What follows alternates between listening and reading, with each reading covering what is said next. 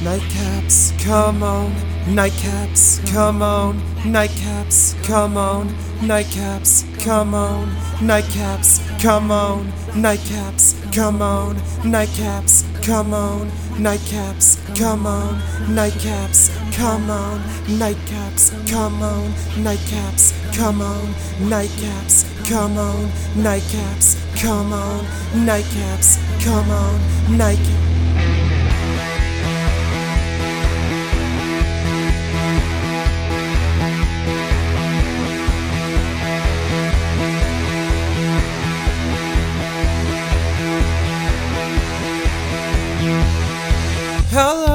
Again, podcasting friends we used to know. Sitting at home, waiting for the world to end. Now that we're here, right in your ear, podcasting Zen. We got your pick, Netflixing trick from your past again. Send you our love, dumpster fire, hook you up. We aren't liars. Everyone who chill and stay in, who with nightcaps.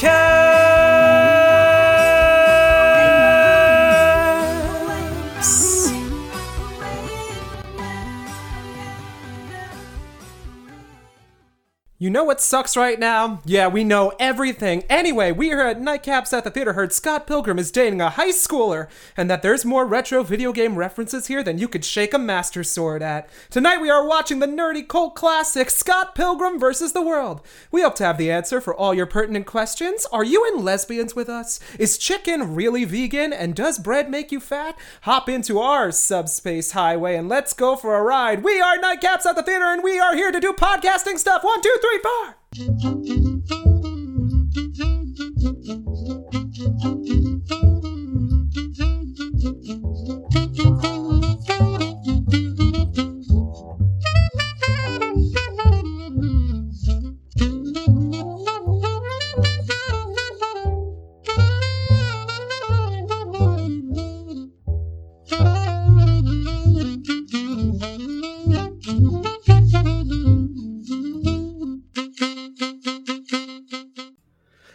Ladies and gentlemen, and all in between, and welcome to Nightcaps at the Theater, where we watch movies so you don't have to. Currently, number one, 75 in Japan. Woo, baby! Why You Japan? I don't know. I don't know. Is that wait? h- h- h- no, forget it. We'll get into that later. no? I really have a website. I have a website Nihongo. that tracks progress, and it's been. Listen, it hasn't been positive mostly, but this was the greatest news that we've ever received. That is fantastic. And I don't know why. I think it's because maybe I mentioned us on a, a certain other podcast that we'll get to. But uh, Mhm. uh, if you want to know who you're listening to, I'm Hey Hey Mama. Say the way you move, gonna make you sweat, gonna make you groove. Jonathan Kwiatkowski. Oof, and speaking of sweat, I am Matt. Ooh, welcome to the start of the summer movie season. How about that Black Widow last night? Was anyone expecting that ending, huh? Cabrera. Hot damn. Well, I'm Mark. Not the only thing that's leaking. Zebro Junior.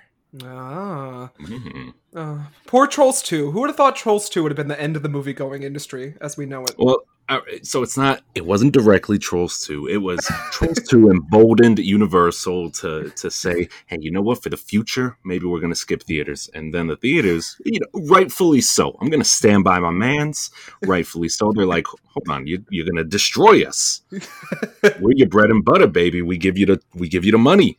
You got your But, Woody um, Allen uh, impression on, on par right now, Matt.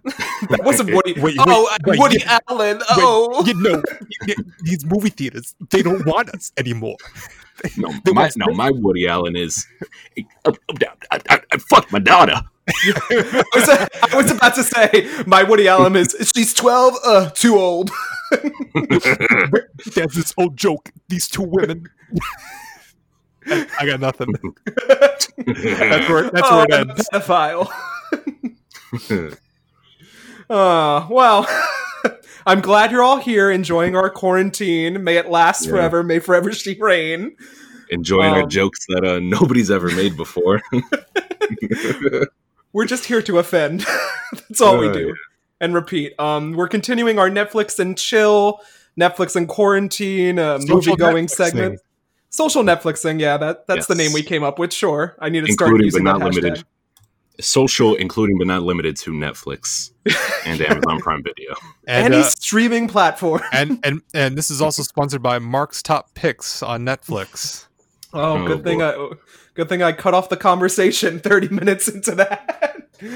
Oh, save it for a moose when we get there. Um, segment. so before we begin, I did leave you with a few hints, and I'm sure Mhm. you don't know what we're watching tonight. Uh, I, I couldn't Oh, even I- begin to guess. Yeah, I have a handful of guesses. you have many. Well, I'm going to give you a few more hints. Okay. Um, the first one is what I left off the last episode at is uh, bread makes you fat in the form of a question. Uh, the second Mm. is we're going to get a little bi furious tonight. And the Hmm. third is this movie is recently celebrating in July, August, its August, 10 yeah. year anniversary. August 13th. you said you said that really self assured, Matt. I just, Hmm. oh, boo boy. Well, So, so I have, all right, I was thinking, I, I have a few candidates, a few likely candidates. My first, So- my first guess. must we? Are, are, are we watching Hot Pill Bum? No, not the Okay. porno known as Hot Pill Bum. Okay, I, I got a second one. As are we are we watching Doc Williams, the 1930s country artist who fronted Doc Williams and the Border Riders, and who, despite performing for five decades, never had a national hit? No. Okay, one one more. Uh, right. One more out of a few more. Uh, are we watching Pac Will Run, an an unreleased diss track about West Coast rappers written and performed by the Notorious Big? No. But these are you're getting warmer. Okay, I think I'm getting close here. Are are we watching Cop Kill Young, a celebrity laden memorial service for teenagers who fell victim to police brutality? Oh my god, you really worked on this bit, didn't you? Okay, wait, no, I got one more. All right, I know one what more. it is. I this know is what why it is. this is why Matt had to wait 30 minutes before we could all get together. he was actually writing notes. No, I, I I know it. Okay, we're watching Plot Fill Fun, my new YouTube channel where I identify plot holes in popular movies and try my best to show they're actually intentional parts of the story. The reason R2D2 didn't just tell Luke about Darth Vader is because he was high and forgot. That is in the expanded universe, guys. Look it up. wow, Mm. this I feel like I'm You- watching a Netflix special, right? Somebody was on Twitter today. yeah. uh, no, that that yeah, that all came from my noggin. I, Yep. you know, if it's not any of those, I'm stumped as to what it could be. Yeah, I- Mark, do, I- do you have an I- idea? Well, I, I, I'm raging a guess right now, but no, John, can I hear those uh those hints one more time? Bread makes you fat in the form of a question, a little Mm. bi furious, and this movie is celebrating its 10th anniversary in August. Wow. Well, uh, since there's an anniversary coming up, I've been seeing a movie, a certain movie that's been uh, coming on cable uh, on repeat. So uh, let's see. Um, Bread makes you fat. There, there's a lot of starving people in this movie. Everyone Oh no. like, was was just clamoring for food. Um, uh, Hmm. by furious, I mean there was a lot of furious people in this movie, uh, but then this and but this movie also shows very hot and heavy uh, shower scene with a lot of uh, scantily clad uh, naked women. Oh Uh, let's see. Uh, are we watching Schindler's List? Uh, no, unfortunately, it's not Schindler's List. Ah, damn it! Oh. We went really dark for this episode, but it's okay. No, It's Oh, we're gonna be a light watching. one. It's gonna get one what? What? What? No, I said it's going to be a Did you light. say? Oh, it's gonna be a light one. I couldn't hear. Yeah. Um, no, we're watching Scott Pilgrim versus the World, sillies. Oh, I've never heard of that in my entire Yeah. life. Who? Really? I I don't believe that to be true because one of your favorite director directs this movie, Matthew. Oh, you got me pegged. Yeah. Who's pegging? and of course, Mark knows about this because this film is all about video games. Yeah, quite a bit. There's a lot. There's a lot of video game references. Yeah, that's kind of the point of this movie. Mhm. Um, Oh, So we're before we watching get- Wreck It Ralph. No, but I would say without Scott Pilgrim, maybe Wreck It Ralph wouldn't be a thing. Mm, Maybe? I, well, I don't know. I don't. I don't uh, yeah, I don't know about that. As, as we'll get into your notes, I believe this bombed. Oh, it bombed. Sex bomb at the uh, the theaters, and I don't understand why. I think this movie. Um, I chose it because a I really love this movie. Um, I think it's one of the most perfectly cast movies that I've seen in a long time. Yeah, I Um, would say. Um, I, I- for me personally, I, I, I mean, I don't know if I, John. I know you've read it already, but uh, I don't know Yeah. about Matt. But I, I got to binge the whole series uh, in one go this week, just in preparation for this. That's good. So you you'll be um an expert on that. I haven't read it in a few years, but I did look online with all the differences and stuff. So I'm glad you have fresh eyes to this. Um, I was a think I fan of. to a third or fourth book, but Yeah. um, I I didn't end up finishing it. I know there are some differences, Yeah. especially when it comes to the fifth and sixth books. Yes. Mhm. Um, I'm a fan of Brian O'Malley, who penned the Scott Pilgrim series. Um, I also Brian like his Lee other O'Malley. work. Brian Lee O'Malley, sorry. Oh, it's always the Irishman that do it to me. I think he's half Irish, half Japanese, if I'm not mistaken. You died, Joe. I think with that spelling, I, I think he's Chinese. Chinese? Yeah, it might be. It might be Chinese. I'm not sure. Oh wait, El- no, Why's it got to no, be you might right. Chinese? Is it No, it could Japanese? be Japanese. Yeah. let me, let me let me fucking. Well, I think it's a my listen, notes. Chinese, Japanese, Korean. Korean. dirty knees. Uh, we're all the same here. Indeed. All right, so let's get into my mountain of notes. So just sit back and relax, and please feel free to interrupt if anything suits your fancy. So, um, a little background on Scott Pilgrim versus the World. After artist Brian Lee O'Malley completed the first volume of Scott Pilgrim, his publisher Oni Press contacted producer Mark Platt to propose a film adaptation. O'Malley originally had mixed feelings about a film adaptation, stating that he expected them to turn it into a full on action comedy with some actor that he hated. Though he also didn't even care admitting, I was a starving artist, and I was like, please give me some money. uh, Universal Studios contracted director Edgar Wright, who had just finished the 2004 re-release or uh, released Shaun of the Dead, and agreed to adapt the Scott Pilgrim comics.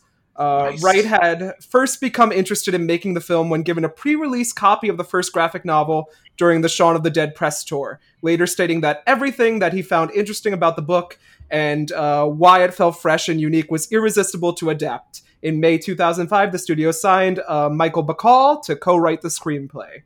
Um, Mario. Bava's, yeah, I know, 2005 versus 2010, so a movie five years in the making. Yeah, and he did hot um, fuzz in between those. Yeah, he had a packed schedule then. Mm. Mhm. Um, Mario Bava's 1968 film Danger Diabolik is uh, cited as an influence on his approach to Scott Pilgrim, very trippy, dreamlike. O'Malley was very involved with the script of the film from the start, contributing lines and adding polish. Uh, they would have the co-writers and O'Malley would have sessions in an apartment where they would just go, go through the script, reading it aloud together, and then making different drafts of it. So I think that it's a very cool thing to have the you know the author involved in this process as well. Yeah, it's very hands on. I like it. Yeah. During uh, due to the long development, several lines in various scripts were written by Wright and Bacall, were used in later Scott Pilgrim comics. The screenplay's second draft, which O'Malley said became the main draft for the film, was submitted right at midnight on the night of the writer's strike uh, in October 2007. Oh wow.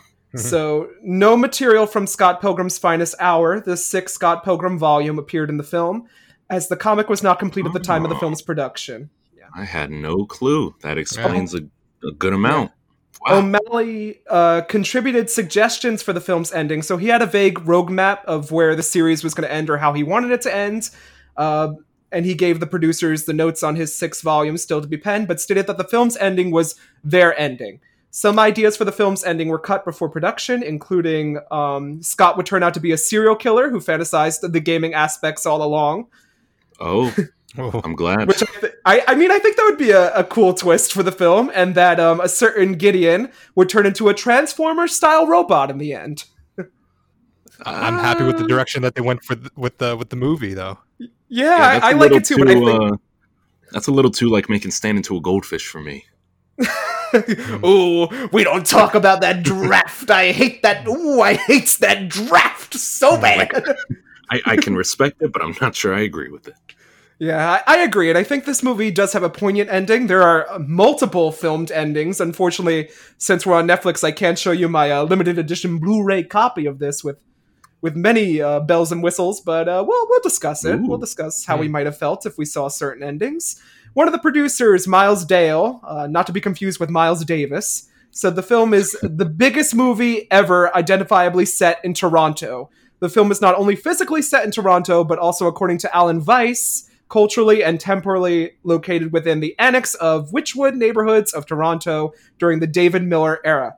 The time and place of a very specific music scene that the film embeds itself into, not only via Scott's fictional band Sex Bomb, but also by the appearance of such clubs that are now defunct The Rocket and uh, the film's indie rock soundtrack.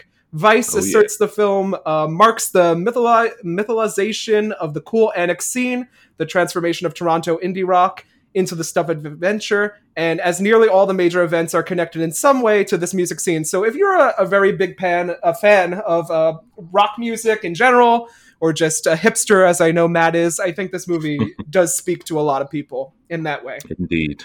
Yeah, it's a very hipster music, uh, almost a musical, I would say.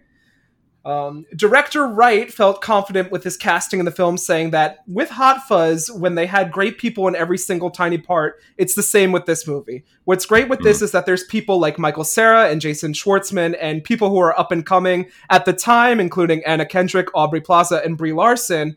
And then there's complete unknowns as well. So, like, these are some of their first movies. This was Mhm. some of their first movies, which is very interesting because they Yeah. all rose to star potential. And They Mew went from too. yeah, they went from C list to A list, They went from zero to hero. just like that. They went from uh, fart to star. Is that supposed to rhyme? No, it was I- I supposed to be wanted- an anagram, I think. I, I don't know. I wanted something. You you guys had cool ones. Um, Collider noted that less known actors fit their roles well, with Wright confirming that they did not have as much pressure to find lots of big names, adding that Universal never really gave him any problems about casting bigger people, because in a way, Michael Cera had starred in two $100 million plus movies. I'm not really sure what he did. What was he in? Um, I don't know. I guess uh. Super Bad was maybe a Sup- hundred million. And yeah. what else? What else? Michael Cera, Huh. Juno. Oh, hundred. Yeah, I think Juno might have. Juno was very successful. Yeah. All right. And also lots of other people, though they're not the biggest names, pe- people certainly know who they are. He also noted that while some of the actors were more famous when they auditioned, like Schwartzman and Evans, others became more well known over the uh, time the film was in development, saying that Anna Kendrick did her first audition for it right before she f- shot the first Twilight. And Wow. uh, Aubrey in that? Plaza, yeah, she, she, oh, she's in Twilight. I didn't even know that. A- and Aubrey Plaza, I think she no, she, I, I don't want to put my Twilight info on blast, so I'm gonna skip that fact. But um, Hmm. and Aubrey Plaza got the part in Scott Pilgrim before she did Funny People or Parks and Recreation, which is crazy. It shows you how Right. long this film has taken to get made. So it took five Yeah, years, but in that span, these stars became stars. I'm Um, glad none of them fell off the project. Yeah. Uh, the soundtrack features contributions by Radiohead producer Nigel Godrich, uh, Beck, Metric, Broken Social Scene, uh, Cornelius, Dan the Automator, Kid Koala, and David Campbell. Uh, O'Malley had written a playlist for each of the comics in the back of the books, introducing Wright to other Canadian bands during development. Building on this, Wright said that the production tried to find a real band for each of the fictional bands because in music films, you have to have one composer who does everything. Wright and Godrich met and scouted bands to write for the film for two years. Godrich scored the film as the first film, uh, as his first film score. So a very Wow. successful outing. Yeah. It's really awesome. yeah. All right. Uh, I I think uh, the hold on, I think the Rolling Stones actually did a number in here too, under Hmm. my under my thumb. Yeah, it's it's uh, one of the later tracks of the film. Yeah. You'll have to Hmm. point it out. Yeah. Um, so, some critical response. You may be listening to these notes and saying to yourself, well, this sounds like an awesome movie. Why didn't it do so well? Well, Well, Mario and Peach uh, dropped a sex bomb in the theater and then uh, skadooshed. oh my goodness. Uh, So the film premiered in Canada and Toronto on August 13, 2010. Plumtree, who had broken up years earlier, got back together for a show at the event. In Japan, we see you, Japan. We notice our audience. Uh, the film premiered during the Yubari International Fantastic Film Festival on February 26, 2011. As the official selection, it was released to the rest of the country on April 29, 2011. The film was right, widely released in North America on August 13, 2010, opening in Mhm. 2,818 theaters. Guys, what's a movie theater? I don't know what that is anymore. uh, the film finished fifth on its opening weekend of release with a total Oh. of 10.5 million, uh, 12.3 million when adjusted for inflation. And by Oh, its God, second it weekend, yeah, of release, it had dropped to the bottom of the top 10. Jesus, Christ, what's wrong with people? Yeah, I don't understand. It was ahead of the time. Yeah, that's that's It you know that's yeah. I think we can all agree on that. Uh, the Wall Street Journal described this as disappointing, and Ben Fritz of the Los Angeles Times said the film appeared to be a major financial disappointment. Universal acknowledged their disappoint a lot of disappointment, like angry parents. We're not angry, we're just disappointed in you. Uh, at the opening weekend, saying that they had been aware of the challenges of broadening this film to a mainstream audience. Regardless, the studio's spokesperson said Universal was proud of this film and our relationship with the visionary and creative filmmaker Edgar Wright. So, yay! That's awesome. Too Yeah, bad you know, Universal's not going to be shown at any more AMC pictures. I wonder if Edgar Wright's next film is uh, being distributed by Universal. Hmm. But that's that's cool. I'm glad they stood by the film, and yeah, uh, yeah now Edgar Wright's a success. So Yeah.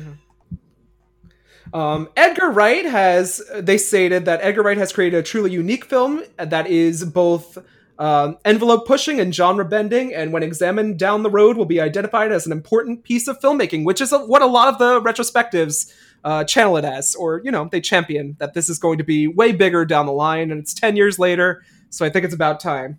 nice. Um, can you guess? There is one country that um, Scott Pilgrim was a huge success in. Uh, Is it a country in which Nightcaps is also pretty successful in? well, being that we're only successful in one country, I don't think so. Okay, so it's not that. Damn. Uh, I guess it, it wouldn't be the UK, is it? No. Is Ah. it like a? Is it a small country that few people have heard of? No. Is it uh, a small country in uh, off the coast of uh, um? No, I got- I got nothing. Oh, it's I not a know where it small country. It's a major country. Canada. No. Ah, damn. I So would- Jamaica would no, support you- it? I'm gonna take You a would shot. think? I'm gonna take a shot in the dark. I'm, I'm gonna say Sweden. No, but Mark is closer. Oh, Switzerland, No. Norway. How Let's long are we? think. Let me give you a hint. Where can I get the best ragu from? Italy? yeah, this was a Hmm. huge hit in Italy, you bunch of Weird. stunads. Did they Um, like? Did they recast it there or something? No, in Italy, it saw evening plays in cinemas for a week before it being shifted to the main afternoon slot. One scholar has suggested that the flawed marketing plan that saw it framed as a children's film was the reason for the poor, uh, the poor box office performance everywhere else. But in Italy, all these fans were eating it up like a new plate of pasta on the table. Interesting. It was marketed as a children's film. I don't, I don't remember that, but I was a child at the time. I think I think adults were like video games. I guess. Um, and now look on- at us all in our homes playing video games all day. this is true. Mhm. On review aggregator website Rotten Tomatoes, the film has a score of 81% based on 264 reviews and is certified fresh, with the site's consensus saying its script may not be as dazzling as it is eye popping visuals, but uh, Scott Pilgrim vs. the World is fast, funny, and inventive. Peter Debruge of Variety gave the film a mixed review, referring to the film as an example of attention deficit filmmaking, at both its finest and most frustrating. Wow. Peter Debruge, who hurt you? I think he, he probably fell asleep and missed something. I think he just needs some Animal Crossing in his life. That's all. yeah. Take things down a peg. Yeah, so he said that the film was economical with its storytelling and successfully incorporated the many big fight set pieces, but that it missed opportunities to build Scott and Ramona's relationship, which I feel like this relationship is actually like a realistic relationship. But that's just me. I, I don't know. I guess that's kind of fair. I can see that, but I mean, it's a movie. How we have so many movies trying to depict relationships. It's like, come, I, I'm done with it. Just give me Yeah. some fun. Yeah. And uh, you just reminded me, Chris Evans is also in this. Oh yeah, Before, uh, he was pretty popular. as a Lucas Lee, baby. And uh, Um, Bra- Brandon Ralph too, our, uh, yeah. our our stand-in Superman at the time. Who? Well, he- he didn't have any uh, arm reloading, so I don't remember. not, not my Superman. Uh, I'm gonna beat you like a cherry. Oh, that's not the same movie. I just think every movie is that movie. Every movie would be improved by that line. yeah. Uh, David Edelstein of New York Magazine also gave a mixed review, agreeing that Scott hardly seems worthy of Winstead's Ramona, which I agree. Though he did think that the parade of supervillain X's is like a forced march. He felt that he had his fill of the fights, and there were five X's, you know, still to go. So, um, and this is something that Wright and O'Malley, Lee O'Malley, wanted to um, fix or add to, but they said like you know it had to be seven. It had to be seven. hmm Yeah, there, there's a lot of going back and forth in the original uh, graphic novel, and because like Ramona keeps like keep, it's like a little vague on that, or it's like it's like yeah six, seven, eleven. yeah, yeah, I my mind changes all the time. Yeah. I have some funny notes about that too. Mhm. um, A.O. Scott, who uh, made the film a New York Times critic pick, also reviewed it positively, suggesting it was the best video game movie ever, which I think still stands next to Pixels, of course. He's my son. Donkey Kong. well, you're a Sonic hater, so I'm not a Sonic hater. I just stand Longclaw. I want Longclaw. we'll get it. Sonic was Yeah. successful enough that we'll get a Long Claw spin-off. yeah, sure, Jan. Uh, Slate Magazine's Nick Schager also gave the film a positive review of 3.5 out of 4, with colleague Simon Abrams calling it the most visually exciting, funny, and emotionally involving studio produced film of the year. Uh, Edelstein found the film's biggest issue to be Cera's acting, saying that a different lead might have kept you laughing and engaged. Cera doesn't come alive in the fight scenes the way Stephen Chow does in surreal martial art comedies like Kung Fu Hustle, with Honeycutt dissecting the storytelling and determining that Cera doesn't give a performance that anchors the nonsense of the film. But I also think that's the way Michael Cera acts. So He is a bit deadpan when it comes to some of his uh, acting. Uh, here, I think he shines the most. I think he actually gives off the mo- most like raw emotion. I think from any kind of production he's ever done. I, Like, he's He's a wooden board in the need of a screw. Because he's always been like kind of like a, a wet sponge, as, as I I would kind of describe him as. You know, he's always kind of like awkward and like it's very like monotone and kind of speaks under his breath. I, I think he fits British humor more. I, I think yeah. Yeah. Wright really likes him because Mhm. uh, he's dry. He is. It, it doesn't really fit with American stuff all that much. hmm Mm. Another reviewer, White, wrote the uh, actors playing Ramona's exes all seem to be having a blast in their scenes. Brie Larson and Kieran Culkin have been frequently described as the uh, film's scene stealers, as Envy Adams and Wallace, um, uh, Wallace Wells. Uh, Mhm. Chris Evans and Brandon Routh have also been called scene stealers in some reviews. As a negative, another reviewer, Debruge, added that anyone over 25 is likely to find the film exhausting, like playing chaperone at a party full of oversexed college kids. I disagree. I disagree. Well, as a 26 year old, I am also 27 next month, baby. oh wait, this, This month. month. Oh, oh, oh, God. Hava Nagila, Hava Nagila. Laugh, I'm a man. Put him in the chair. Cheer. yeah, play taps.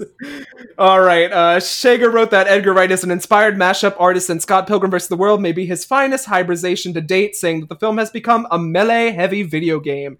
Um, it's been good. Um, even the reviews, they were mostly harsh when it first came out, but now that people are looking back, I think they're getting a more positive look out on this film. Hmm. And um, one more section, popular response before we start. After seeing the film at a test screening, the American director Kevin Smith said he was impressed by it and that it's spellbinding and nobody is going to understand what the fuck just hit them and that Wright is bringing a comic book to life. Smith also said that fellow directors Quentin Tarantino, big fan of this film, and Jason Reitman were really into it. Uh, fun. Gillis, a writer of Now and former lead singer of the band Plumtree, also commented on the film as her band's song Scott Pilgrim was the inspiration for O'Malley to create the series. Gillis felt the film carried the same positive yet bittersweet tone of the song. Several notable video game, uh, film, and anime industry personalities also praised the film after its premiere in Japan, among them being Hinobu uh, Sakaguchi of the Final Fantasy series, uh, Gochi Suda, Miki Mizuno, um, Tomohito, uh, sorry, Tomohiko Ito, and Taco uh, Tako, Taiko Nakano. Sorry about that. Taika Waitoto. no, Taco Nakano. No, he was busy filming Green Lantern. In June 2013, O'Malley, who is of Korean, there we go, and white uh, Canadian parentage, stated that he regretted the fact that the film's cast was predominantly white um, and that there were not enough roles for minorities. Really, we only have Knives Chow and, And her friend. um, Matthew Patel, I believe. That's it. Right. Yeah. Yeah. Um, in an editorial for Rotten Tomatoes, Nathan Rabin uh, wrote that the film has a cult following, and in a 2015 Met Film School feature, Danny Kelly listed it as one of the six most underrated films ever, stating it is a crime that more people did not go out and see it. hmm Um, and some awards, this was actually nominated for quite a few, or barely, sorry, not quite a few, just just A a few. uh, Scott Pilgrim vs. the World has received many awards and nominations. and has also made the final shortlist of seven films uh, for nomination in the Best Visual Effects category at the 83rd Academy Awards, but it did not receive a nomination. It was nominated, but did not receive a nom- nomination. Uh, it won the Audience Award at the 2010 Lund uh, International Fantastic Film Festival, and the film has been placed on several top 10 films of 2010 lists, including uh, number one by Harry Knowles and on several lists by Empire. Wow. Yeah. I think that's the same year as uh, Inception, or maybe that was 2009. yeah. Maybe it was too. Guys, we're old. I remember seeing Inception in the theaters. Yeah, I've been rewatching Community, and they keep referencing Inception, and I'm like, damn. Yeah. Um, I did not see this in the theaters. I actually saw this in high school, probably when it first came out on DVD or when it was on TV. But I, I've been a fan since I've seen it. I wish I would have seen this in theaters. That's huh. Wow. Damn. I guess we.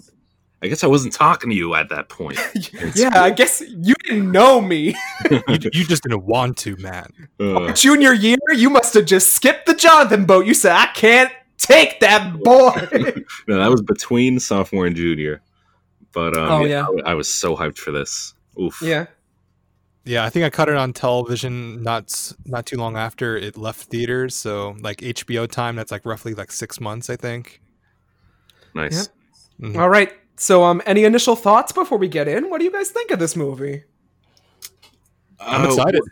I am excited since you pointed out some of the criticisms earlier. Now, I'm- now I'm a little scared that I'm going to start um, agreeing with some of those. But Oh no! I mean, it's all good because I know this movie.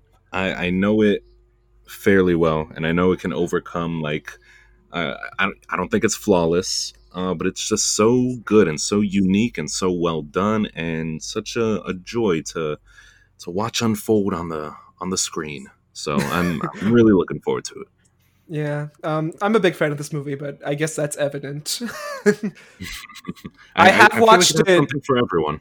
yeah, I have watched it like eight times in the past two weeks. So Yeah, that's pretty crazy. I have not come anywhere near that in my yeah, if past ten years. Mm. If I have one complaint, and it's minor, because I, I really do like this film, I would say that it feels a little bit longer. Like this feels like a two and a half a two and a half hour movie when it's like a little Right. over or a little near two hours. But I, I think like the that. ending. I, I like it too, but when you watch it eight times in a row, I'm fair. like, all right, I got it. But I did watch this with the director's commentary. I watched this with the online commentary. I watched this with my own commentary. I watched this vanilla. Oh, it was a lot, but I hope that you enjoy the notes that the little gems that I discovered while watching this. I Yeah. so. Um, uh, for me, yeah, I, I, I mean, I like this movie quite a bit. Uh, it's not without its shortcomings. I think like somewhere towards like the last act act of the film, they kind of like ramp things up to say like, okay, we got we have to finish this movie. Uh, but uh, and that also comes from just me like also like finishing uh the the graphic novel too. So it's like oh I could see like how this was uh, they did this and that and why they need to like shorten up some characters' time. I Yeah. think for screen. Um, but uh, yeah, no, I, I I like this movie. I like it quite a bit. Um, Good. So um, like Yeah. it, it's it's been years since I just got to sit sit down and uh just watch it on my own. Uh, but oh, I that's remember, great. but I remember when, once it uh, hit cable and whenever it came on, I just I couldn't help but just like say, okay, I'm, I'm just gonna sit down and watch this and have a have a have a blast. And I can't Yeah. wait. I can't wait to have that same feeling right now. Yeah, and I really think you'll appreciate um, something that I've noticed in these subsequent viewings is how close they are to the graphic novel's depiction of like literal scenes. Oh yeah, Like, like Edgar Wright is such a, a cinematic genius, and I know that's that's Matt's usual line, but, Is it? but he does. I feel like that's what your soul speaks to me. Probably. I mean yeah. the first two volumes are like like straight up like like what the movie like takes from you know Yeah. um, but like uh, you know as like you know the film goes on they kind of like they they cut a few characters out and obviously that's that's understandable like they don't add too much i mean it's a little bit more sus- sustenance for scott's character and ramona but that's fine i'm okay with that Yeah. All right. So, without further ado, do you guys want to watch Scott Pilgrim versus the World? yeah Yeah. no. Uh, Let's well, do it, baby.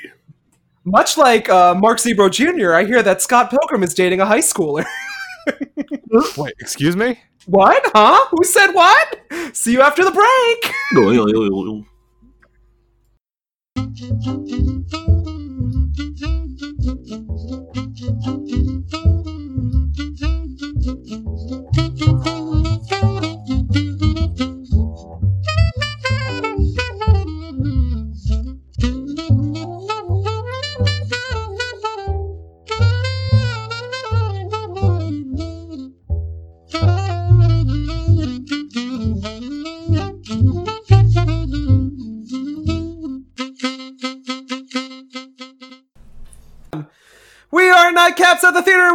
And we're here to do podcaps and fuck shit up. I guess I don't even know. One, two, three, four.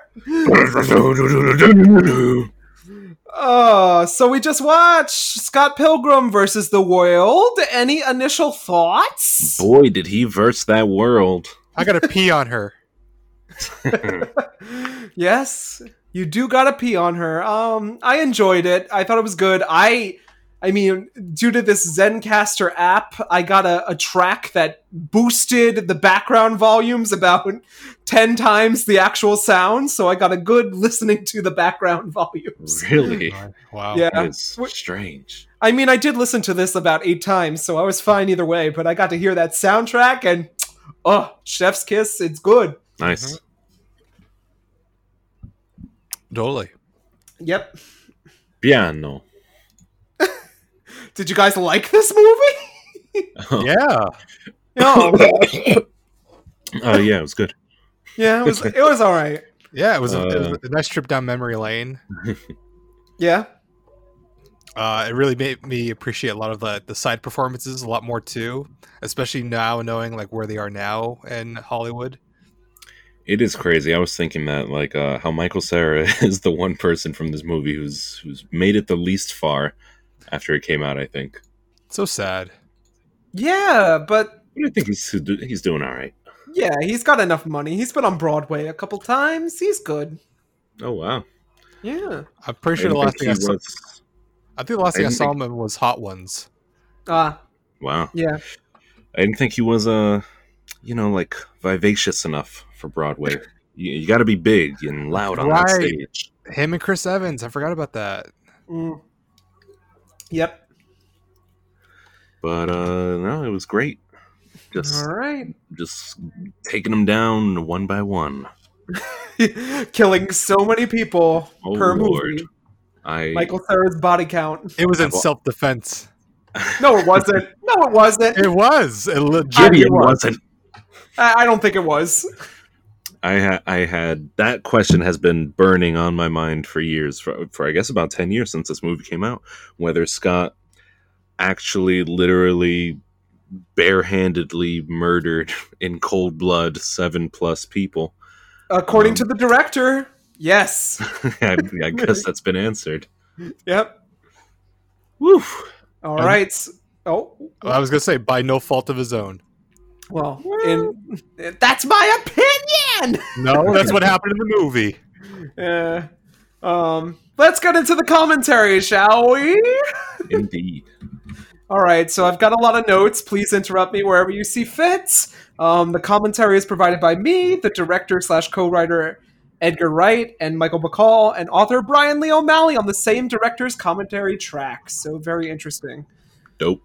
Um, the artwork um, for the film came from Brian's own reference, and actually, a lot of locales in the film are inspired by places where Brian actually lives. So, like his actual house, his actual apartment, Wow. actual streets in Toronto. Mhm. It's crazy. Hmm.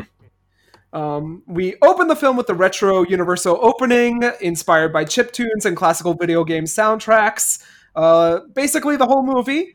And um, Mark asked me, like, what video game is young Neil playing? And I said, oh, he's playing Link to the Past. 100% bet on it. Yeah, it's crazy that you knew that just right off the dome. Oh, I know. I. I'm a I'm a Nintendo fanboy. Don't worry, I know. um, and we learned that Scott Pilgrim is dating a high schooler. He is 22 years old. He is currently dating Knives Chow at 17 years old. He is a member of the band known as Sex Bob-Omb, another Nintendo effort, uh, reference from the Mario franchise. Young Neil is playing A Link to the Past, as I said, on his Game Boy. Uh, we get Oh, his DS. Well, no, he has a, a DS Lite. Yeah, you're right. Don't you uh don't you get all like uh elementary school teacher on me? Put the Game Boys down. It's like Put down the P PlayStations. Yeah. kids with the Game Boy and the Pokemon and the sex bombs. Oh, The Pokemans. the Pokemon. Oh. Pokemon. Uh, Steven Stills is the talent slash band leader, and he's at 21 years old. Kim is the drummer at 23 and previously dated Scott when they were in high school. This can be explored more in the lore of the Scott Pilgrim franchise. If you watch Scott Pilgrim the animation, you'll get a full blown, um, basically, trajectory of where their lives ended up. It's really interesting. It aired on Adult Swim, I believe. Wow, I did not know that existed. Yeah, Yeah, it's on YouTube neither. now. It's a good watch too. It's a short. It's like a ten minute watch. It's it's really good. Huh. I want to say it's also animated by Brian O'Malley, Brian Lee O'Malley. Shit, I'm gonna do that the whole episode. Let's just call him uh Blom. B-L-O-M. Blom. This is called Lee. Blom. It's called Lee. Lee? No, because we have another Lee in this movie. Come on, Lee. That is true. Uh, there's a great opening uh, with this expanding room and hallway as Knives watches Sex Bob-Omb Enraptured. Uh, Brian designed a lot of the props in this movie, from mugs to the majority of Scott's t-shirts. Hmm. Uh, we get Webber, Pill, and Simmons as the members of Sex Bob-Omb. Uh, Stephen Weber, no, it's not Stephen Weber. Mark. Uh, no, not Mark Wallace. Wallace. No, You're talking about the uh, uh, what producer, writer? no, I'm talking about um, fuck, uh, lead singer in the band who was in Green Room. I forget his last name. Give me a second. Isn't that Steven wait, the character or the actor? Yeah, is it, is it Steven Weber, the actor? Oh, oh, I don't know. Pause I'm while Mark researches. Yeah, Yep. we're consulting the Nightcaps Encyclopedia. I'm just Yeah. out there. it's loading. A lot of pages Uh, to get through. It, it- Mark Webber. I was right. Mark Webber, yeah. Yeah. Um, Hmm. he's great in this movie. I love him. hmm Not to he's be so confused with uh, Mark Webb, the director of those all those Spider-Mans. No, that's Yeah. gonna be a different different web web slinger. Um, the members of Sex Bob-Omb all have to learn to play their respective interest, eh, oh, instruments, and they spend time rehearsing as a band with Cera, who already played the bass before filming began. Um, Chris Murphy of the band Sloan was the guitar coach for the actors in the film. The actors also sing on the film soundtrack. Beck wrote and composed the music played by Sex Bob-Omb in this film. The songs took two days to write and record, with Beck saying that it needed to be underthought. They had to be funny, and he also wanted them to sound raw like demos. Brian LeBarton plays drums and bass for the band in the film score and soundtrack. Two unreleased songs can also be heard in the teaser trailer. Oh, uh, not, um, Mark Webber has been in a previous episode of Nightcaps of the Yeah, no, because we definitely mentioned him because I was No like, I, yeah, no, he was Oh, in wow. Snow Day, and I was like, I love this kid from Green Room. Yeah, so a Nightcaps he, alumni. he, he thought she loved whales, but in fact she loves zebras. oh man, and my relationship with him grows. I just love him in this movie too. Yeah, nice. he's a riot. Yeah, Yeah, he's he's like the anxious band leader that we all need to learn to love. Mhm. Um, I also put down there's amazing opening credits here. We've got an incredible cast. Um, the opening credits were meant to symbolize Sesame Street, and Tarantino suggested that the opening credits proceed in this format. Interesting. Yeah, I, I don't know about Sesame Street. I never really watched it. You've never watched Sesame I Street? can't. I can't remember No. the the opening credits to Sesame Street. Sunny day, chasing a Yo, cloud I know that, away. I don't think they that? had like vibrating textures. Yes, they that- did. It how's was that like fun. Pilgrim? Really? Yeah, the old retro Sesame Street. Oh, you know, before your kids were born. YouTube Oh. now. Back when all the back when all the creatives were on LSD. Yeah, back when I was born in the 1970s. Can you tell me how to get how to get to Sesame Street? God damn it. I think uh, Prince does a cover of that. There's the Wow. ni- 1960s to the 2010s intro to Sesame Street here. Oh boy. yeah. It's just a bunch of kids playing on a jungle gym. it's the same thing we saw, Mark. No. Um, we also get uh, Knives Chow saying "so amazing," your band is so amazing, and we get introduced to Wallace Wells, played by, um, Another- McCulkin. yeah, McCulkin's sibling, cousin. Ki- I yeah, don't know. straight off. Uh, no, it's it's his brother. All right, and Yeah. he does pretty good. I, I think I would have liked this Culkin a little bit more. Yeah, Yeah. I do. I do appreciate. Now, once we get to this, it's pretty much a pull right out of the uh, graphic novel from what how the apartment looks to like from the ex- exterior to the interior and how like it draws on the details like what Wa- Wallace owns and what Scott owns and basically what Wallace owns everything that's in the apartment aside from the clothes lying lying on the floor. Yeah, and Mhm. this um was actually Very based on Club-ish. yeah, yeah, um, and it's based on Brian O'Malley's Brian Lee O'Malley's. um, he had a gay roommate that he didn't sleep in the same bed with, but a lot of this film is taken from his actual experience, and a lot of his uh, graphic novel is taken from it. So he had a gay roommate that basically shared everything in his apartment, and this resembles his old apartment like to the T. He said. Wow. Uh, we then get introduced to Stacy, Scott's older sister, who's played by Anna Kendrick, and this is based on Stacy, Brian's real sister. Wow. Hey, look at that. yeah, and Anna Kendrick, I'm telling you, she's good in this movie. I love her. Oh yeah, Yeah, Yeah, I I like Anna. Kendrick. I like her as an actress. I don't mean, think I've ever. Oh, sorry. I, I, well, I don't think she gets like challenging roles or anything, but um, I don't know. She's she's uh, pleasant to watch on screen. Yeah, Yeah. she, she always seems to just be playing Anna Kendrick, and I'm fine with that. Although I Well, hate her in those hotel commercials. Ugh. Ugh.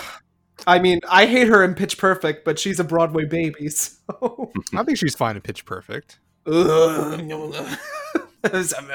Miss Mad Max for that bullshit. I never live it down. No, Uh, Apollo. Oh well, um, yeah, we've mentioned this on the podcast previously. How I missed a Mad Max screening to go see Pitch Perfect two. Ah, yes. Oh, okay, yeah. It's My coming back to darkest, my darkest secret. Oof. Um, I put down that Michael Cera is perfect casting. Uh, he plays Scott Pilgrim to a T. yeah, uh, he's he feels a little bit dweeby-esh to me though. I I I don't I don't really consider him to be like a ladies' man here at at, at all though. I mean, No. once not we, at all. once No. we get like especially once we get to um uh envy it's like Yeah. wow it's like landed that i mean Yeah. a, lot, a lot of that like shines and and and here in the graphic novel as well but uh still at the same time like i don't i never considered michael Cera to be a looker In, in all, in- in all fairness, You don't like bean poles? He's charming in a sense. Eh. he, he he he strikes me as a baby giraffe. He- He's kind of what you settle for after all the X's and stuff. I mean, there is a certain charm about him, which you know I, I will give him credit for that. But uh, other than you know maybe looks department, hmm, I don't know. Looks. He looks like a fucking white boy. Yeah. Yeah, I mean, there. I, I mean, I've seen better white boys. That's true. Uh, I, so I- I Scott, think his character here, I, I, it's good. It's good for the most part. Sometimes he plays him a little, a little weird. Like I don't know if it fits the the style that much, but also I don't know if that's what they were going for. And Yeah. I, I'm giving them the benefit of the doubt. I'm, I'm thinking they wanted to go a little like off kilter sometimes. I it's hard to even describe. It's just like his delivery of certain lines Mhm. doesn't gel with like the rest of what's happening in the world of the movie. But it also kind of feels like it's supposed to be coming from that outsider perspective or something. I think Yeah. a lot of it comes down to his line delivery, uh, which then goes to a lot of his awkward posture and and like when he's like leaning up against like furniture and like walls, and he's like making circles with his fingers, like oh, it's hard, and uh, I I don't know, it, it, it kind of I don't know, it's a little eerie for me, like yeah, opposed to like how he reacts later on in the movie where he's he's saying all, all these kind of like full lines of dialogue and it's like really believable and then it's like mm, yeah it's like um yeah whatever and it's very awkward I Yeah. don't know I don't know some, some just some of the line deliveries don't sit well for me Mm, I agree, but I think he he fills the role well. mm-hmm. If that makes any sense. Um, so we previously find out that Scott dated lead singer of Clash at Demonhead, Envy Adams, played by Brie Larson. We then get Ninja DDR with knives, to which Mark said, "Look at this real game." yeah this was kind of a lame arcade to be honest with you it's very Mhm. empty uh ev- all, everything's very s- spread out where like you would see a lot of arcade cabinets maybe more closer together in my in, Yeah. uh, my own opinion but arcades are also dying so maybe that's just kind of a par for the course Yeah. Um, I Edgar would writes. I, I would certainly prefer that if uh, arcade cabinets were not that close. I want to be uh, elbow to elbow with some uh, some of these players. well you don't have to be that close i mean I, i've been to some like some some barcades and uh you know like people are just having a good time like having some beers and whatnot shooting the shit Uh, they get They were intimate. Hell, I had a crowd. I had, I, had a, I had a small crowd forming around me when I was playing Galaga once, Nice. And that was the greatest moment of your life, Mark? and uh, yeah, and that's how I lived. Ah. And like, what? There goes one great man. mommy, mommy, who's that sweaty man playing Galaga? Just get away from him, dear. Don't look. yeah, avert your eyes, son. Call the police. Um, so Edgar Wright included the scene against the producer's wishes because they wanted to explain the fighting going on in the film. Hmm. And essentially with knives and Scott play fighting in this video game, it it it, it convinced them that Scott was a trained assassin, essentially. uh, Yeah. yeah, because that is kind of a question that you have. It's like, oh, I wasn't expecting him to uh, just have this physical capacity. Yeah. Because at the same time, he's asking questions like, "Oh, you have mystic powers and blah blah blah," and then like dragons are forming out of you know like sound waves. Yeah. But I think it's just you know like you know, don't think about it too hard, and it's it's really not for that. For uh, you're not supposed to think about it. Yeah. Definitely. Mhm. I put down that the pair has great chemistry. Scott is oblivious and a douchebag. We get this Paku Paku slash Pac Man origin facts.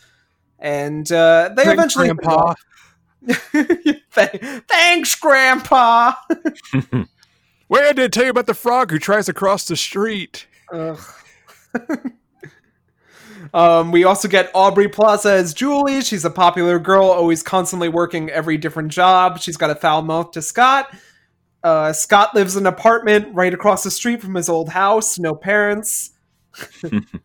We get the flash to the in between slash interdimensional space highway, We Oh, get yeah. Ramona Flowers, delivery girl, skates by, played by Mary Elizabeth Winstead. More perfect casting because she's a dream. I, I fucking love her. Yep. Yeah. I love it. She's literally Ever- a dream. Yeah, ever since I saw Fargo, man, she she kills it. I think this. Oh no, Sky High was the first time I saw her.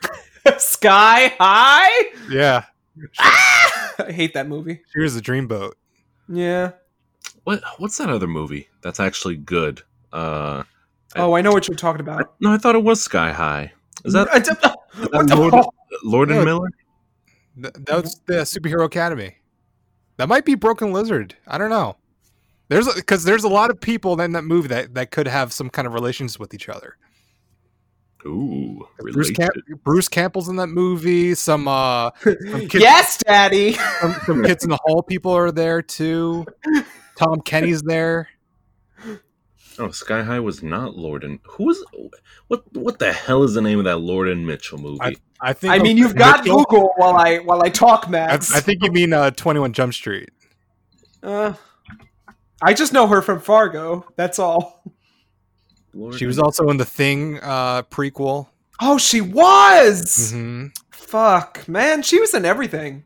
Yeah, well, that movie wasn't really good. oh Yeah, but- Clone High. It was a show. Clone, Clone High. He Clone wasn't in that show, really. That's what Who I'm was she? Joan of Arc? no, no. Clone, uh, I I was thinking of that Lord and Miller uh, credit.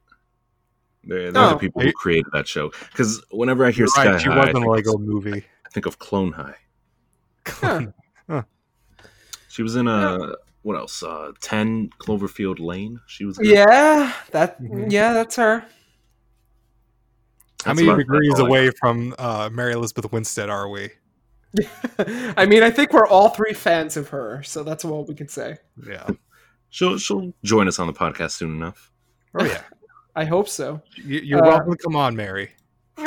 175 in Japan, baby. How how's Ewan doing? Uh, so Ramona's going to be at this party, and they are directly recreating panels from the graphic novel, Yeah. exactly as Ramona and Scott talk, even with like this uh, light switch that's up on the wall, Mhm. like where it shouldn't be, but it's exactly as it is in the panel, And I never thought about that. it's crazy. Um, this is a real library slash all boys school. In the next scenes, where we see Knives going to school and uh, getting Scott to take her to the library. Um, there's an L in the back that turns this flight center into a fight center, which is meant to be like a Street Fighter parallel. Ah, There's a there's a lot of little details in this movie that I enjoy. Yeah. huh, nice. And if you haven't noticed, the action is set in Canada. Ramona is American, and this gives her special powers in this universe. Uh, Scott has no girlfriend in over a year. Julie blips, and we get the dialogue. So, at this party that they attend, um, the director wanted to take movies that were reminiscent of John Hughes, American Graffiti, Say Anything, and take the dialogue exactly from these movies as long as it was involving the keyword of fights. So this dialogue is ripped directly from John Hughes movies Huh, and such. I wanna talk- that. I want to talk about the transitions real fast because it goes from like uh like Scott like staring off into space where then like he gets interrupted by uh Steven Stills Yeah. into, into them and it's like oh what party are we going to and then it cuts to him like saying oh we're going to this party and they're like right outside as they're like discussing it I love it. It's To, like, like- real life. to like him Mhm. inside like or like him that say saying that this party's gonna suck and him saying that as they're in the party talking Yeah. to young Neil uh, I, I don't know it, it's it's very clever stuff I, I I always like that kind of um filmmaking process Yeah, and I like how our main characters are just staring into dead space. Like we see Kim in the background Mhm. and she's just looking forward. Like I I love that and it's like it makes them stand out for no reason. Yeah, you see a lot of them in the background too. I've noticed uh, young Neo a couple times. Yeah. Um, we put down that Scott is good with Kim now, and Kim shows her seething rage. We get the hint of G Man, who turns out to be Gideon later on. He's a record producer, Mhm. and Sex Bob-Omb wants to uh, woo G Man for a recording contract. Scott needs to break up with Knives, and he can't be fooling around with two girls at once. and Or can uh, he? well, Hmm. Sc- I don't listen. I don't like Scott Pilgrim as a character. Oh, I really course. don't. You're not yeah. supposed to. I think the movie uh, it Well, there's kind a of of makes that things- clear. Like it hints at it, but it doesn't go far enough. I think. in Yeah, the beginning.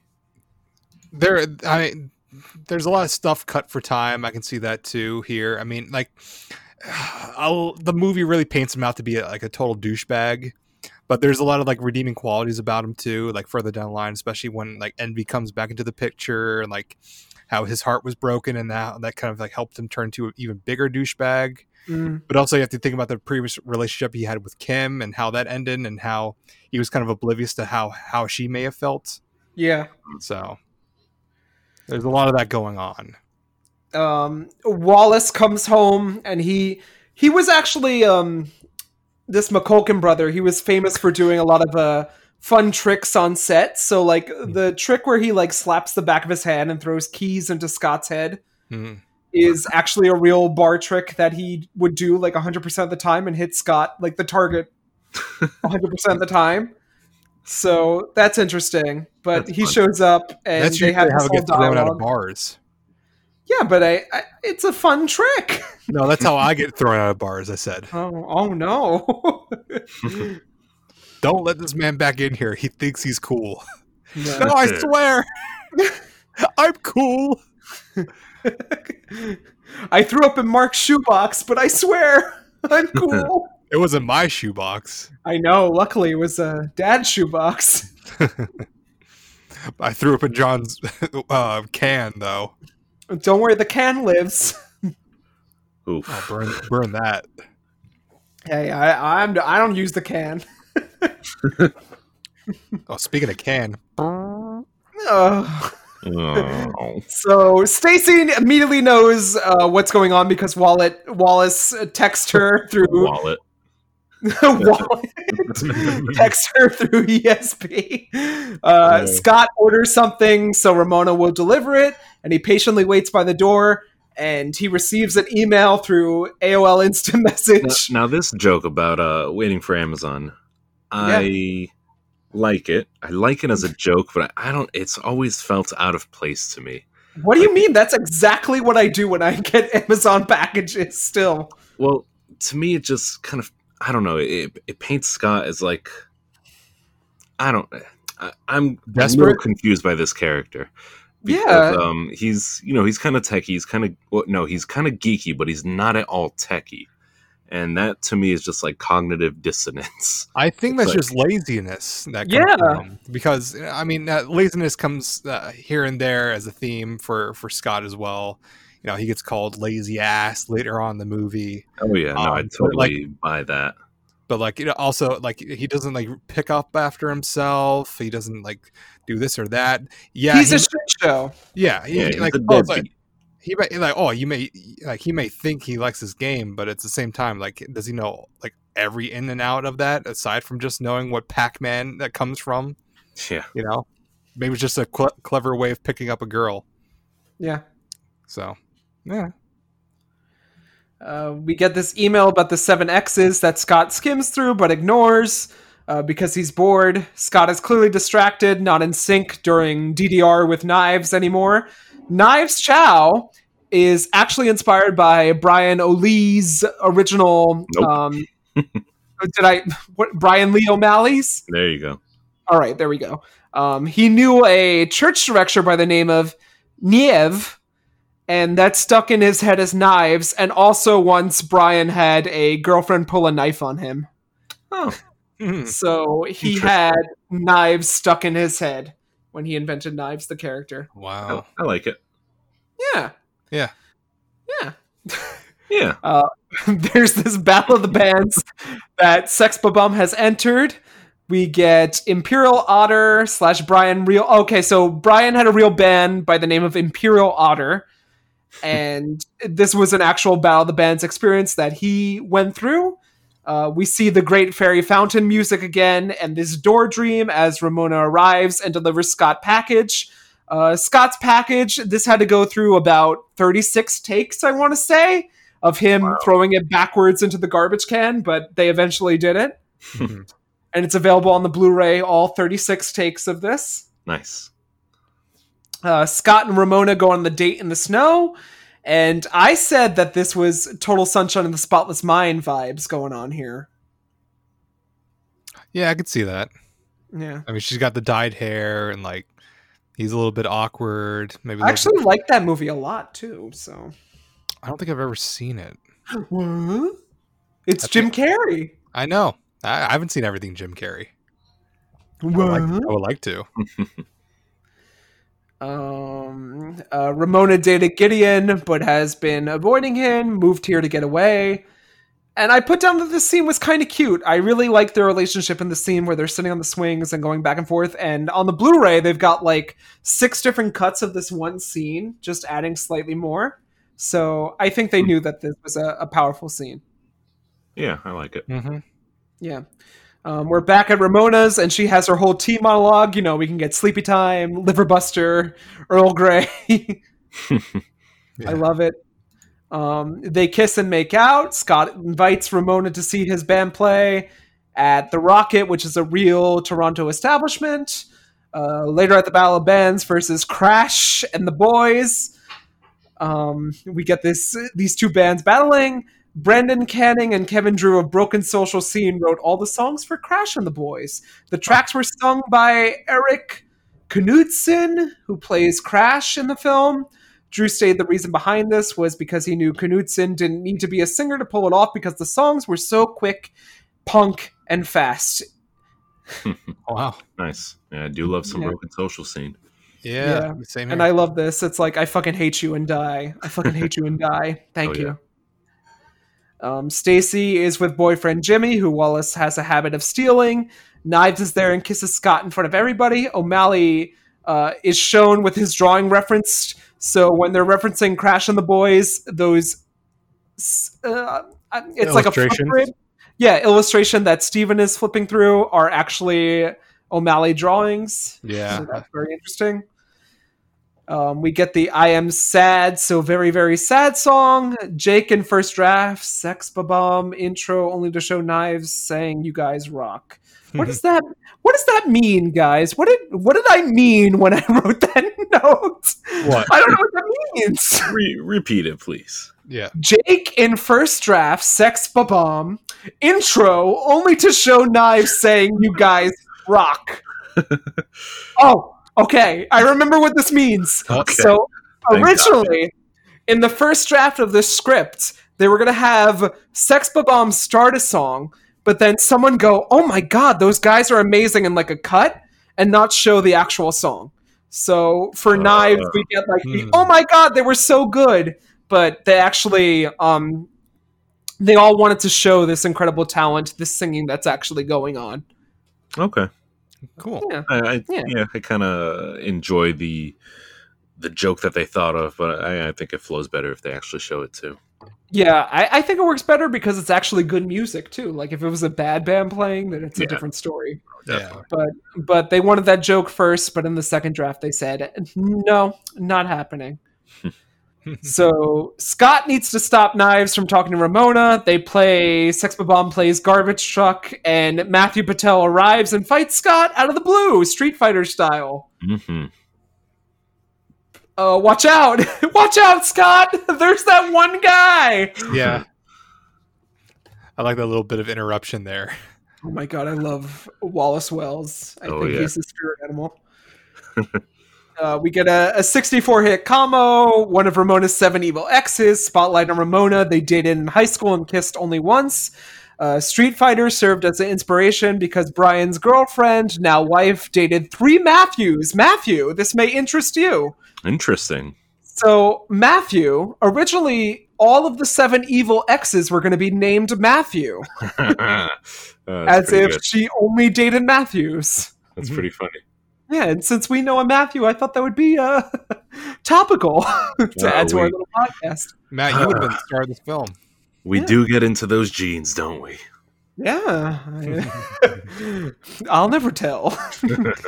Visit Uh, our r slash Matt, the subreddit. It's a good time there. oh my god, that's not a real subreddit. It, no, it is, and it's very wholesome and delightful. I hate you. It's really good. Wait, are you like, serious? oh, yeah, like the most popular posts there are like, "Hi, it's my birthday today," and everyone's like, "Wow, congrats, have a great day." Cool, Matthew. I hope you're cool. oh, and they also they also have like their own inside jokes and lore. Like they hate people named Chad. I mean, that's kind of a general thing, but it, it, Yeah. it was pretty early going uh, in r slash Matt. And uh, they also hate people that spell our names with one T. But Who would do were- that? oh, I would. oh, oh, so many people, and it is the Mark, most you're like the least thing. one to speak on this. There's people who spell Jonathan with an O N at the end, and I don't know how to feel about them. Look at this. Okay, look at this fucking post. You gotta The send title is- to this. the title is Matt's music taste, and the, the, the body is, "Hey Matt's, how's it going? I was just wondering what fellow Matts like to listen to. Hope y'all are doing good." Oh my god. There are 127 comments on this post. Fuck. Well, there's no Jonathan subreddit, so I can't comment. Maybe Mark. Mark will have a subreddit. I. I, I, I, I can, I, I highly doubt it. No, I don't. I don't. There's lots of Marks. Oh, hey, Mark. I'm telling you, there's something in the water with uh with these mats. I love it. Oh, man. There should be a council of Matt. Uh, we see Matthew Patel's mystical powers, Bollywood style, succubus, demon, hipster tricks. Uh, Michael actually kicked in the throat by a stunt double. This scene, but was cool about it. So, Michael Cera actually did his own stunts, was kicked in the throat by a by a person, but was cool about it. That's pretty And cool. said, yeah, he said it didn't actually hurt, but he got kicked in the throat. Oh, I like yeah. that. Like That happened to me, uh, I think, when I used to do karate. Hmm. Yeah. That hurt pretty bad. when you were a master of the the ways of karate. I- That's right. When I was a master of the white belt. Uh, um, uh, Brian thought it was weird at first to see animation throughout the live action, but eventually he grew to accept it. There's fireballs. Scott hits Matthew Patel with a cymbal, and in video game fashion, he explodes into loose change. And let me tell you, this is my favorite effect of the movie. Just uh, the people turning into loose change. Yeah, I, I, I love the way they staged this, especially later on when they're like dead bodies and they form the outline of loose change. Yeah, Yeah. that's how you know he's actually murdering these people. Yeah. with families, presumably leaving behind wives and husbands and children. I, Yeah. I, I do dig the uh, internal monologues that are happening here. I'm I'm getting very anime, uh, DBZ vibes out of it. Where it's like, oh no, how can this be? no, Yeah. on the brink of death. Where it's like, oh man, Goku just nailed Frieza. yeah. Ooh, I've seen that hentai before. Oh, no. no, I wasn't going in that direction. Oh no! now I'm gonna Um, Google it. yeah, you have to. There is a secret celebrity in this movie, so I want to see if anyone noticed. Who do you think the KO voice was? I, Hmm. uh, well, you know what? It has to be KO! it's got to be someone from uh, uh, Dead or Alive. No? No, So Like by a celebrity, you celebrity? mean It's a celebrity. I'll tell you, it's someone from SNL. Andy Hmm. Samberg. No? Damn, that was my that was my one guess. Lorne Michaels? No? I will Uh, tell you, it's um none other than Bill Hader as the KO voice. Oh wow, yeah, I wouldn't have gotten that. Yeah. Wow. Hmm. Yeah, I, I could believe it. No, Bill Hader's a man of many voices. That is Yeah. true. Uh, and his uh, his Fred Armisen is uh, on point. Uh, we find out that Ramona can only be dated if you defeat her seven evil exes. And we get the biggest laugh in the film, according to everyone involved in this. And we get the Seinfeld opening for no fucking reason. I'm not a Seinfeld fan. This never gets me. But Oh, everyone else was. You and you and Mark were dying. I, yeah, I, I kind of forgot that happened, and It's uh, so it got, good. It got me going. Yeah. It's so like just crowd pleasing. Yeah, it's pretty relevant too, since uh, Jerry Seinfeld has a new special coming to Netflix, or it already ha- already came. Yeah, gotta check Oh out. boy. Uh, Wallace offers an ultimatum: break up with Knives, or I will tell her about you and Ramona. We then get Lucas Lee in his Spike marathon because Spike was the only um, American news broadcast system that allowed their image shown in this movie. Really? Yeah. It fits though, because I mean that's exactly the type of channel you would find a Chris Evans movie on. It it literally Like is the character uh, he plays. Maybe TNT. yeah, Either Spike I- or TNT. I think they Uh, might have tried for TNT, but it's not offered in Canada. I'm, I'm pretty sure they had the Blade TV show at this time. Ren and Stimpy uh, Move Networks. They had uh, maybe Barbarella, which Ooh, was, which was the uh, uh, the Pamela Pam Anderson. Yeah, Yeah, the Pam Anderson cartoon. I'm I- I- I familiar. remember that. Yeah, and then I think that they moved um, that uh, uh, Ultimate or the Don't Get Eliminated show, that show from Japan, but they had the American dub Ugh. over it. Yeah. it- I forgot what it was called. Total MXC or something. That's it. Oh, I Yeah. loved that. Sh- that was what I, I- watched as a kid. I Yeah, love that too. Holy shit, that was ho- oh wow. That yeah, was maybe- that. Yeah, that's what Matt, I I'm there with you. I used to watch that religiously. Good lord! Every time I would have a cousin, uh, a cousin, no, a sleepover with my cousin. That, that would you be and your we many cousins. You had Yeah. ten thousand cousins. I would just, I would love when a contestant would just pop up there and go like, "I'm fighting for my family's freedom." watched. It's true. they don't make them like that anymore. no, Oh, I'm gonna watch it after this too. Damn, that's a throwback. I Oh, think yeah. we need to watch that. Yeah, that's true. Let's have a spe- let's have a special. Let's have a watch along. Bitch, I gotta edit this episode, and by edit I mean listen to it once, post it on the the Podbean, and be good. Well, then you're good to go. Yeah, well, um, did anyone notice what Scott's drinking throughout this movie? uh, Uh, Coke Coke. Zero. Yeah, yeah, because he's You what? drink. You don't drink. He's Uh, non-alcoholic. he's, he's a zero.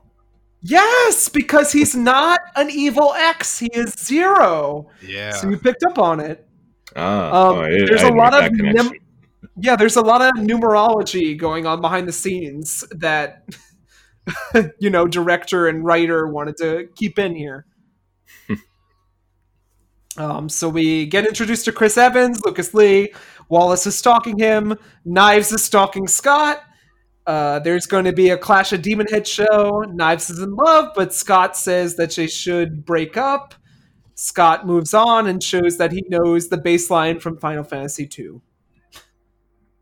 He's a douchebag. Mhm. Yep. Oh yeah. It's Yeah. a it's a bad breakup.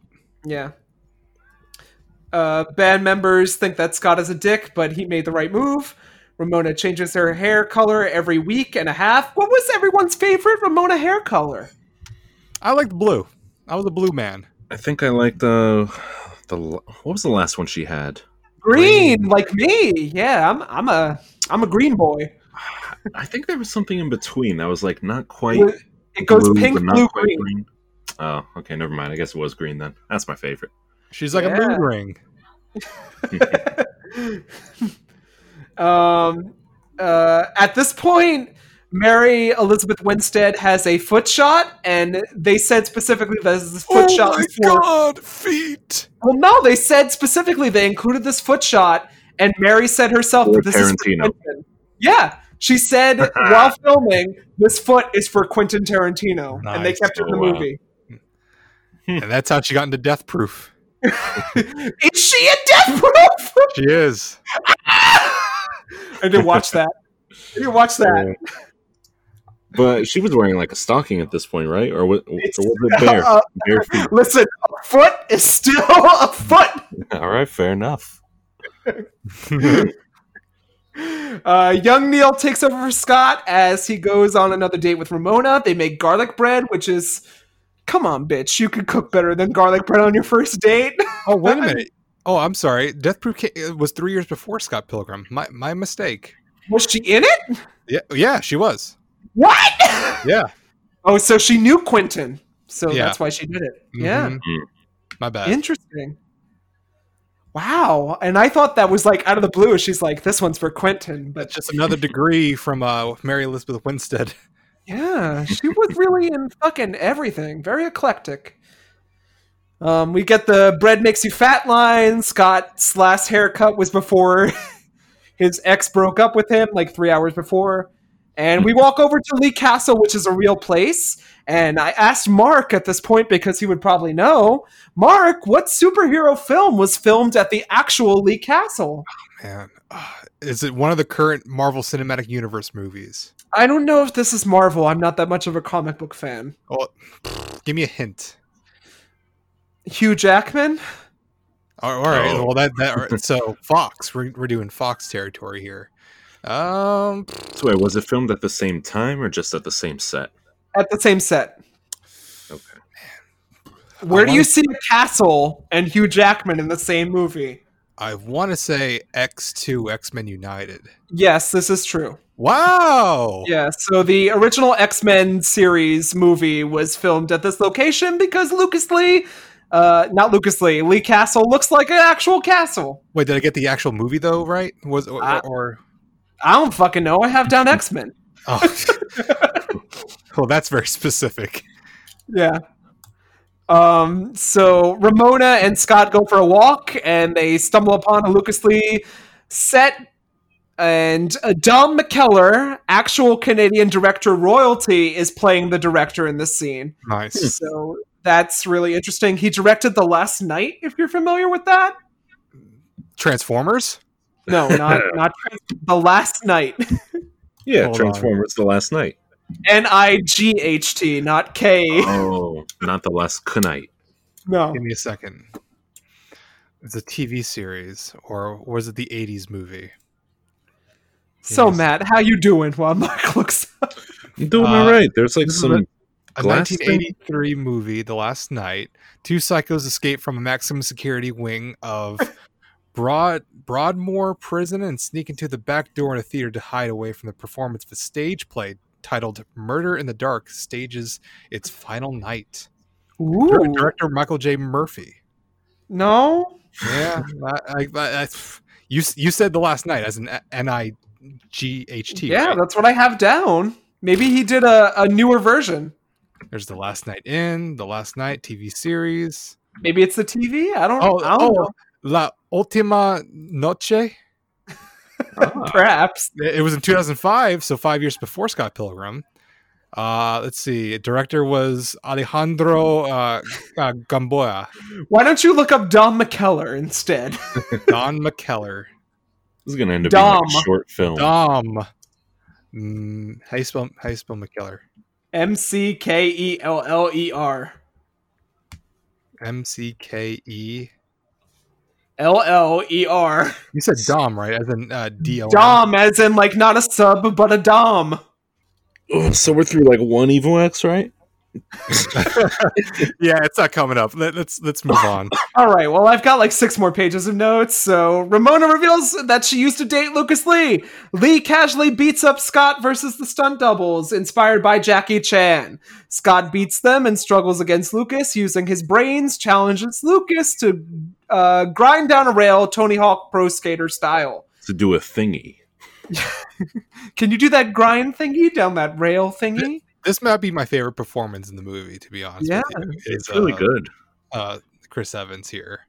Well, like like I, I Chris Evans knows exactly what kind of role he's playing for any movie, even if it's like really douchey.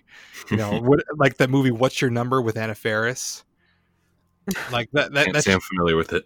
oh, it's it's just a dumb comedy, and it's very very skippable. But uh, you know, like it, that, that's just like kind of movie where it's like, eh, yeah, you know what kind of movie you're doing here. But like here, it's like the eyebrows really sell it. It's just his he, he he there's a line here where like where his uh, his stunt doubles are, are beating up Scott, and he, he gets like a message on his phone, and he goes, "That's actually hilarious." and then he Oh, puts his phone, phone away, sips his coffee, just goes, "Hilarious."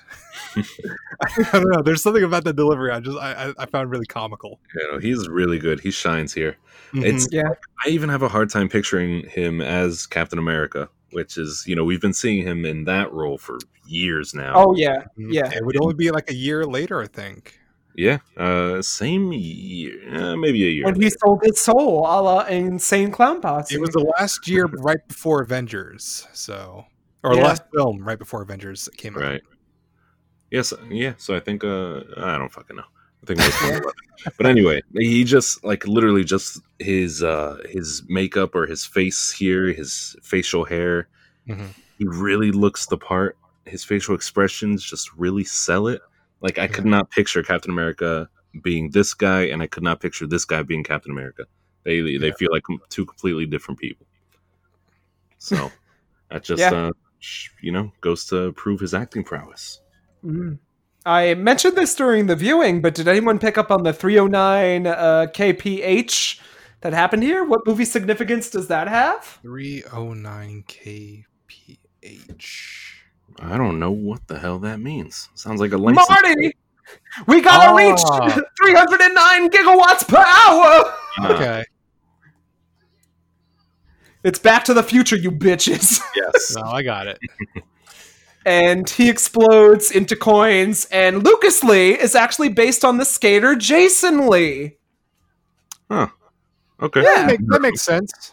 Anyone into skateboarding? No, that, that that he was in like the kind of um oh man, I'm trying to think. That like Bam Margera's brother who who had a band Yeah. that uh they they always did like skateboard music videos for it and he no, was you're right, because I ki- used to watch those shits. he was part he was part of that scene for a while and that's when his like his movie career kind of like kind of picked up. I think it was right after Mallrats came out too. Yep, yep, yep. hmm Uh, so um, Lee is defeated, and on Ramona's phone number, we get seven X's, which are not kisses, which I loved. hmm And originally in this movie, they wanted to have a nice ex by the name of Philip, who would just show up in the background and go, "Hi, I'm Philip," the nice ex." Uh, Kind of okay, like in Deadpool nice. when uh, the Yeah. guy jumps out of the plane. Dead, or Deadpool 2. 2. Uh, we also get mention of the L word, lesbians. Wallace needs Scott to move out. Knives is outside and jumps out the window. so Knives comes to visit, and then Michael Cera's body cadaver jumps through a window, and I love this scene. You see him like skate off in the background too as she goes like, "Oh." Yeah. uh, Envy calls and finds out that Scott is dating Ramona. And next, we are introduced to Mae Whitman, who plays uh, ex Ninja Girl Roxy Richter. Mhm. And- And herself. I I love her so much. I think she's got so many one-liners in this movie. I wish there was more female exes because her opening line is like, "You punched me in the boob." Wait, uh, Matt, you you had referenced that she's in uh, Parks and Rec. I, I missed like what no, character? uh. Arrested Development. Arrested Development. I'm sorry. Oh, Yeah, she Who played she? Michael Cera's girlfriend there. That's- ironically, Okay. Yeah, yeah, that's coming back to me now. Yeah, wow! she plays Egg. She's uh, she must A be man egg?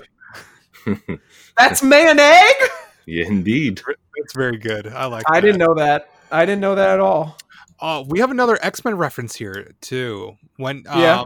earlier uh, in the uh, uh, uh, when we are discovering the the seven e- evil X's, right before she pops in the frame here, uh, he rips off uh, a patch on his arm that has a, uh, an X uh, an X symbol on it. Yeah, That's actually the X Men logo. yeah. uh, and that that's actually referenced uh, from the graphic novel as well too.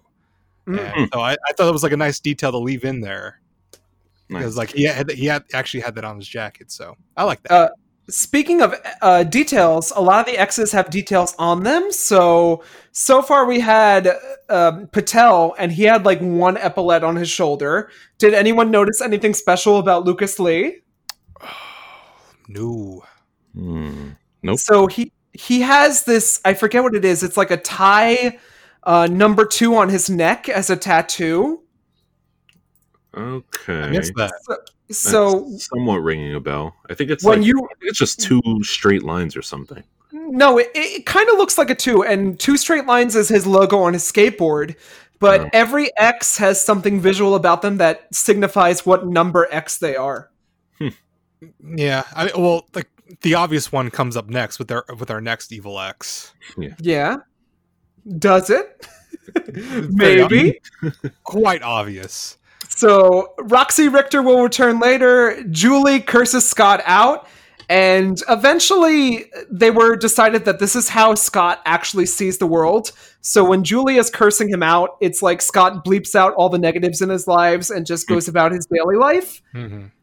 Uh, Ramona emerges, and so does Envy in front of her poster. Envy Haynes, uh, sorry, Emily Haines of Metric served as a drawing inspiration for Envy Adams. Hmm. And Amy Bowles of Pony Da Look is just based on like her too. So like he combined these two characters into an actual character. And Clash is playing the Palace. Envy was into Todd. Ramona dated a Todd once, and we don't get any more than that. And eventually, these two go back. You know, Scott and Ramona go back to to go to bed, and we get the scene like, "You didn't bang her? Are you gay?" That's from Other Scott. Yeah. Man, Wallace is getting around. Uh, Mhm. Envy asks Sex Bob-Omb to open for them, and we get Stalker Knives Chow and one of my favorite shots of the movie where Knives is outside the window just pressed against the glass. I love it so much. Um, Lee's Palace is a real place that bands used to perform. In fact, the background set dressers were so convincing when doing the set that one of the extras peed in a non functioning toilet. Oh. Yeah. Um, so we find out that Scott is dating Ramona, and Knives does that, and she dyes her hair to match in a comical scene. And that fat bitch is dating my Scott. Yeah, this is a good uh, good montage scene here. yeah. And she starts dating young Neil as revenge. And then at the bar, we get the line, which was an actual wheel that was spun. This was an actual prop where it lands between, like, I gotta pee and I gotta convince her. And it's like, Mhm. I gotta pee on her. Yeah. Wow, so they wait. What do you mean? It's an actual wheel? It was an actual prop that they made. They've, huh? They made that wheel. But it, it feels. like- What about how it spins? Is that was that digitized at all? Because it, No, it was very actu- digital. It was actually spun, Matt. But Hmm. how they get it to land though, like on spec- specifically in the. I think they just did it as many times as they needed. Okay. Hmm. I'm skeptical, but all well, right, that that's what the director's commentary told me, Matt. all right, all And you right. believe him? Are you gonna are you gonna blame Mr. Wright? well, Disney Mr. Wright's does. not wrong. yeah. Um, Ramona and Knives confront Scott. Scott is stunned to see Knives look like Ramona with the same dyed hair. Originally in the scene, so throughout the movie, they were going to have flashes of Nega Scott that were built into the movie. Mhm. in the delete scene. So whenever Scott's like looking into a mirror, he would see Nega Scott, but it was taken out in the final reel. Yeah, I think that's better. Mhm. I I don't know. I think it would have worked okay either way because they were only like literally thirty second scenes. So Yeah, but I, I think think it's so anticlimactic at the end that if you were Yeah. to like build up to it, it, it would have been like Game of Thrones season eight. Yeah, I, I, I think having the uh, kind of the comical factor of uh, having it only play once and then coming back right at the tail end of the film, I was like, yeah, it's funnier, especially when they say it out loud. It's like it's Nega Scott, Nega Scott. yeah, yeah. Uh, we have the best part of the movie, Envy slash Brie Larson, who was a, a professional singer, singing Metric's Black Sheep. Mhm. Uh, Metric is the inspiration for the film's band, The Clash of Demonhead, and contributed to the song Black Sheep to the film by request of Godrich. The clothing, performance, and style of Metric's lead singer, Emily Haines, is also, also the basis for lead singer of The Clash of Demonhead, Envy Adams. Brie Larson, who, who portrays Envy Adams, said she had no idea her body could move that way when talking about her stage performance of the UK premiere. Uh, the music journalist Janelle Sheets wrote that Larson's performance is similar to Haines, but with an attitude appropriate to Envy Adams. nice. I would like I would like the scene a lot better if uh, Matt Damon had come at it first from his character from Eurotrip and he's saying Scotty doesn't know. Scotty doesn't know. Scotty doesn't know. Wow, Fiona and me. That's a throwback. that, hey, listen, that that- that's uh, it's weirdly relevant. Scotty doesn't know that Fiona and me uh, do it in my van every Sunday. it's so weird. It's ahead of the time. Yeah. Fiona Um, Scott. Hmm? Mm. Uh, Brie Larson, she's good here. This is, She and this is. is our second uh, second Marvel captain in the movie. Yeah, Oh, Captain, my Mark had pointed captain. out. this is true. Yeah, Who knew? Uh, Who knew they get the Disney bug? it's really. I heard crazy. her live vocals and they're not that good, but I love this is my favorite part of the movie. Oh, that's sad. Pre-recorded if- music will do that. It'll Well- If you want to hear bad live vocals, tune into the intro of this episode because man, I recorded some bad live vocals. But that's just me. Um, Ruth, who plays not Ruth, it's R O U T H. I think that's his last name. Who plays Todd uh, as the Clash of Demon Heads bass player. Todd Ingram said that he can play Black Sheep really well, and it took him four months to learn how to play the bass. Wow. Yeah. Oh, how'd you pronounce his name? Uh, Ruth, R That's- O it's- U T H. Bre- Brendan Ralph. Ralph? Ralph, yeah. Huh. What else is he in? I thought it was Uh, Ruth. Uh, no, I thought it was Ralph. Yeah. He, uh, Superman Returns. Uh, Everything- Nerd everything- movies. Everything CW related. Yeah. He, Oh. he, he was in Chuck for a good while. Um, Ew. There was Hey, that, that's a um, good show. Oh man, there was a there was an actual like kind of like uh, kind of good movie that's kind of like slasher esque that has uh, Mimi Siku in it. Who? If you watch Jungle the Jungle, you know what I'm talking about. I I watched Jungle to Jungle, but about fifty years ago. Uh, the movie escapes me, but uh, I'll I'll look it up. But continue. All right. So, how do you say his name? Brendan Ralph. Or we could Ralph. just- We could just call him Todd for for simplicity's sake. So, as a nerd, or as two nerds, you may have noticed that Ralph was wearing a Punisher logo T-shirt, Mhm. and this is actually a logo approved by Bryan O'Lee's O'Malley. Fucking shits. Uh, I'll Um, give you a pass. He redesigned the logo, and Marvel approved it for him for this movie. Hey. Wow. Yeah. Uh, oh, actually, something to point out here. Uh, I picked up on that in in an earlier scene. Scott comes out in a shirt with a smaller skull on. Yeah. we see, uh, we see Todd here with, uh, with the the larger Punisher sh- uh, shirt on. Maybe to add a little bit more of like the more masculine side of him, and that's why maybe Envy kind of uh kind of gravitates to him a little bit more. Maybe. I don't know. Maybe. But uh, I, I like the parallels here. he also came out in the SARS t-shirt, so Yeah. Uh, uh that was a weird one. it was um uh, Clash Oh, and Zack and Miri make a porno. He, I forgot he was in that. we find we find out that Todd and Brie Ramona Larson, dated. Black Sheep. it was a video Uh, short. Oh, here this is the movie I was talking about. Dylan Dog, Dead by N- Dead of Night. Oh, Nope, well, never heard I'm of that. sure many people have seen that movie, Mark. I, you know, it was it came and it went. Um, should I, should I continue? No.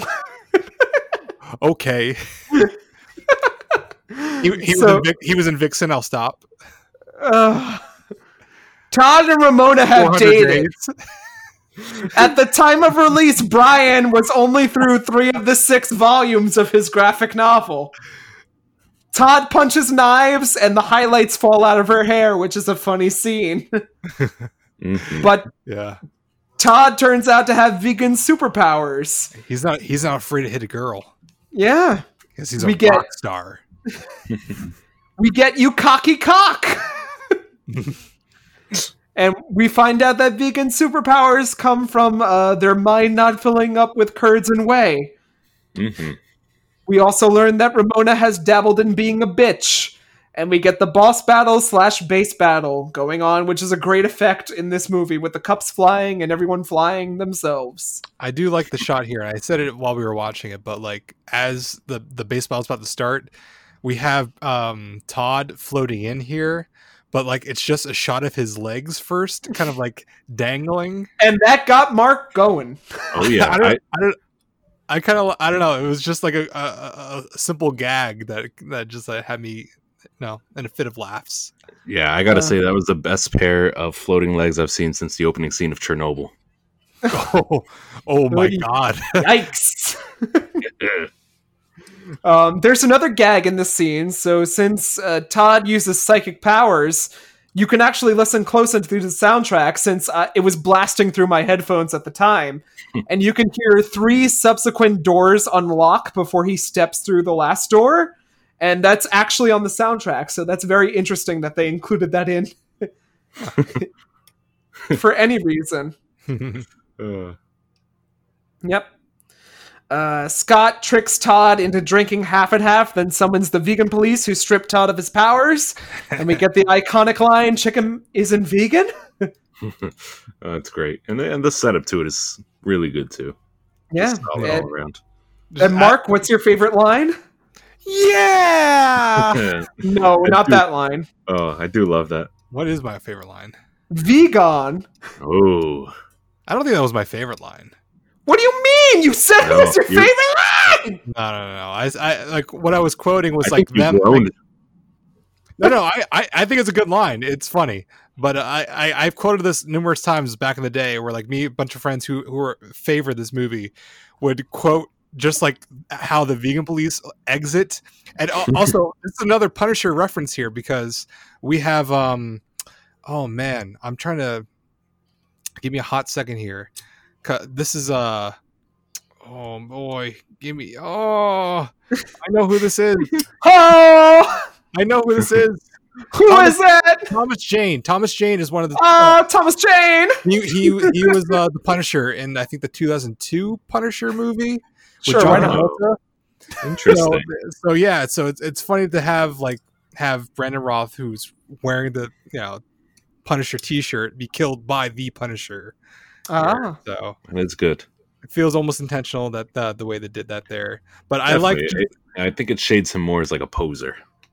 Yeah, but uh, I just like the way that they end. They they they exit here and they just high five in slow motion and they just go yeah. I agree. I just, Uh, that image has always stuck with me. I was like, I hadn't seen this movie in quite a few years, so while that scene was playing out, I was like, I'm pretty sure this happens. and like a few seconds rolled by, and they hadn't gotten to formation yet, so I was like, mm, maybe I'm thinking of a different movie. And then there we go. They Yeah. they gallop and and high five. It, it feels very like uh like Shaun of the Dead or or like that duo of uh, Nick Mhm. Frost and Simon Pegg. yeah. Yeah. I'm surprised they wouldn't have uh, made a cameo here. To be honest, That's true. They definitely could have playing being the how police. buddy buddy they are with uh, Edgar Wright. Yeah, that would have been good. I guess Mm. they were busy. Well, the line I wanted to mention was vegan. It's time to be gone. Ah, yes. And Scott, Envy slash Natalie leave on actually okay terms, and I was okay with that. I felt Yeah. that, that was okay. That was sweet. Yeah, I think Even my though- like. Oh, sorry. Yeah, I, even though he killed her boyfriend in cold blood. yeah. But he that they instigated it though. That's what I'm Yeah. trying.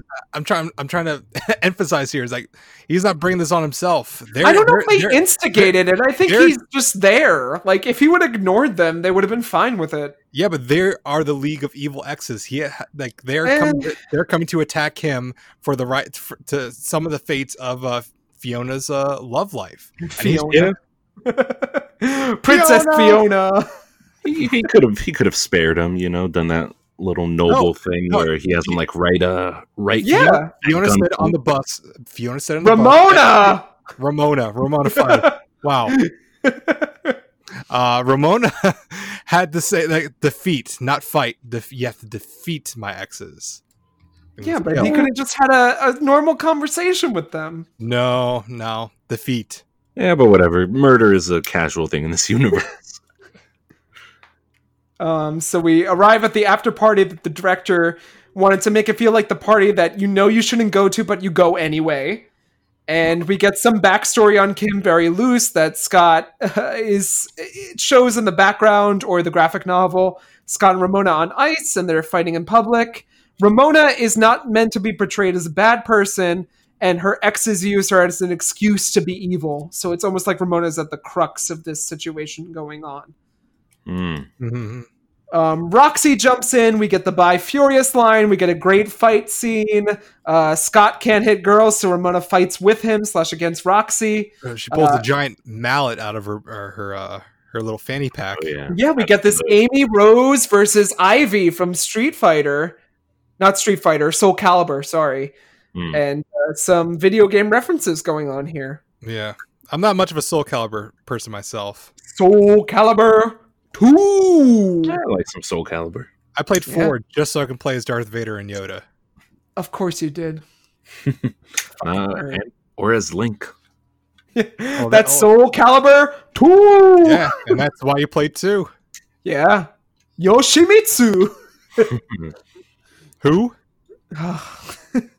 um, so they defeat Roxy by making her experience an orgasm because Ramona knows in her past Whenever sexual you were experience. making out. yeah, behind the knee. What?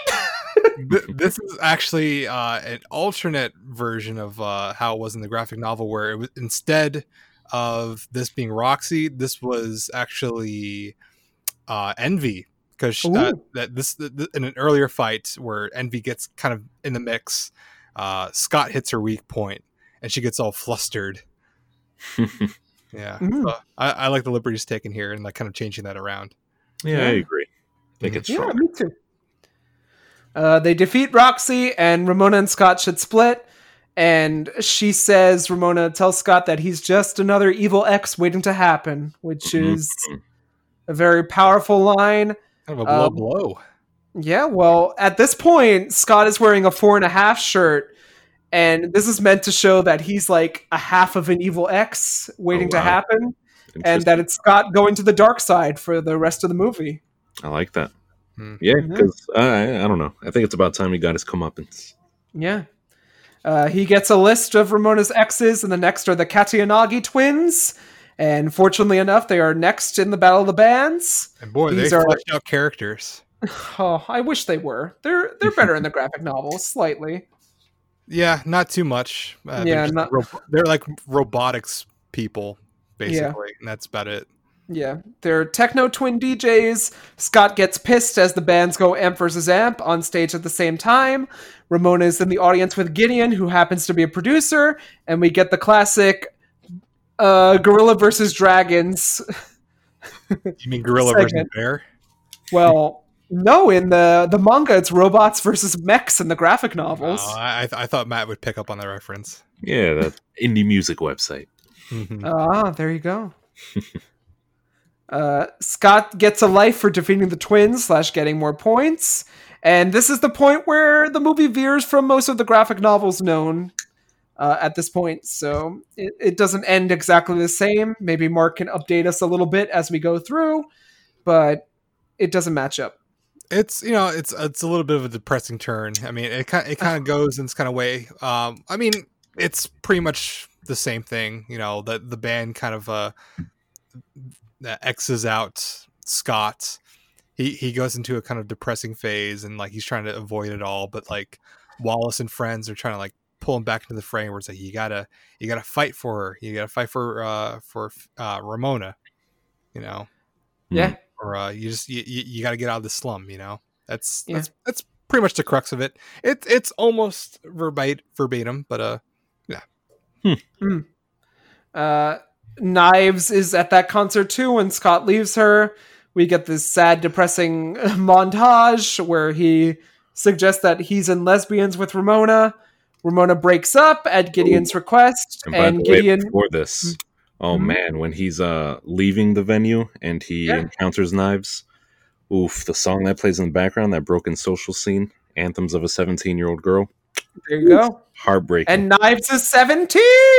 I know that song. Oh man, it, it's devastating already. Just listening to it on the album and then contextualizing it like this. Oh, I, that's my favorite broken social scene song, like hands down. And I think the it's the same for many people. Oof, Mm. love it.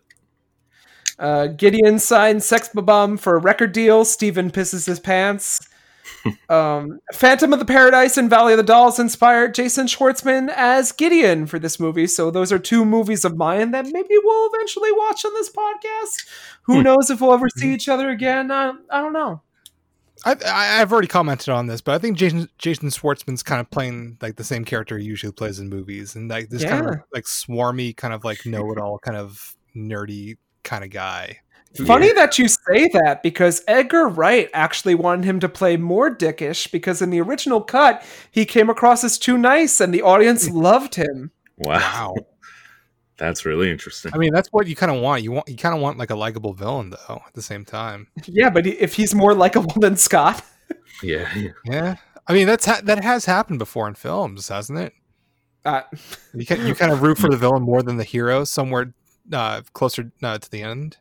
Basically, yeah, I guess. I suppose. I don't know about that. Like, I mean, the villains Not- always not get better costumes and better I mean- songs. So I mean, I can't say for like this movie or at least the final cut of it, but like, I don't know. I I I, I failed to find an example of it, but I'm sure it's happened before.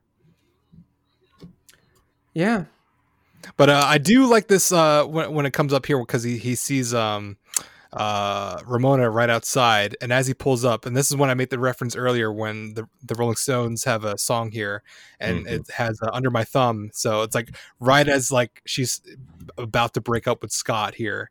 And, and uh, so it's kind of cue, or it's like, yeah, it's like I, I got Ram- I got Ramona, you don't, you know. I'm just, you know, I, I, I got her like under under my spell basically. Yeah. So and it's it's it's even more literal than that because you find out later that she is being controlled by him, exactly. which yeah fits in ties into the song pretty neatly. hmm Um, young Neil takes over for Scott. We get the Ramona song reprise. Scott walks along and thinks, and Stacy slash Anna Kendrick shows up to comfort Scott as a big sister role. So, as I said, this is based on Bryan's actual big sister. So that that's kind of heartfelt there. I enjoy that. It, it Yeah. is described in the graphic novel a little bit more too with Stacy, where it's like like she's literally Scott's best friend too, and like like and this is actually a line that's pulled right from it, where it's like maybe uh you don't date uh, seven uh, eleven evil exes Yeah, down the line, and uh yeah, she's she's doing a good job here, being like a supportive like you know younger sister, and older. She's older. no, she's younger, No, she's older. or she's supposed to be younger. In the movie, she's older. I didn't Yeah, pick she, up on that. She does say little brother. Well, she says that, but like that's even made reference in the graphic novel as well too. Mm. Um, where it's like, oh, it's like, isn't like, aren't you like four years younger? And then she like says like something like "shut up" or something like that, Ah, because she she she's much more mature than uh than Scott, Scott. here. So Right. she acts more of like the supportive older sibling here. mm. Yeah, I think she nails it. Or I think this scene nails it. It- You know, it is heartfelt in the beginning, but then um she completely like undercuts it, undercuts the the the warmth of it, but in a in a funny, effective way when she answers the phone call. Yeah, Mm. Uh, Gideon calls Scott and torments him with Ramona. Scott gets pissed, and Wallace advises Scott to finish him. Uh, we then get the new Chaos Theater, which is a reference to classic Nintendo game Earthbound. Ah, Baby! still got to play that shit. Oh, the best video game of all time. I love Gotta Earthbound. play it before we get Mother Three. Don't torment me. And the Sex Bob-Ombs have sold out. Even their song is about like selling out isn't fun. I don't like selling out, and it's very funny. Uh, Scott fights and earns the power of love, a sword that he pulls out of his chest. Gideon is winning before Knives shows up, not to help, but to fight Ramona instead. Scott t- stops the pair from fighting and needs to take the blame. Scott then is stabbed through the chest by Gideon and goes to the interdimensional space highway where Ramona is also there. Ramona reveals that she's obsessed with Gideon, who is literally getting into her head, mind controlling her, which I think is revealed more in the graphic novel, if I'm not mistaken. uh, I mean it's it's pretty much almost on par. If Ah.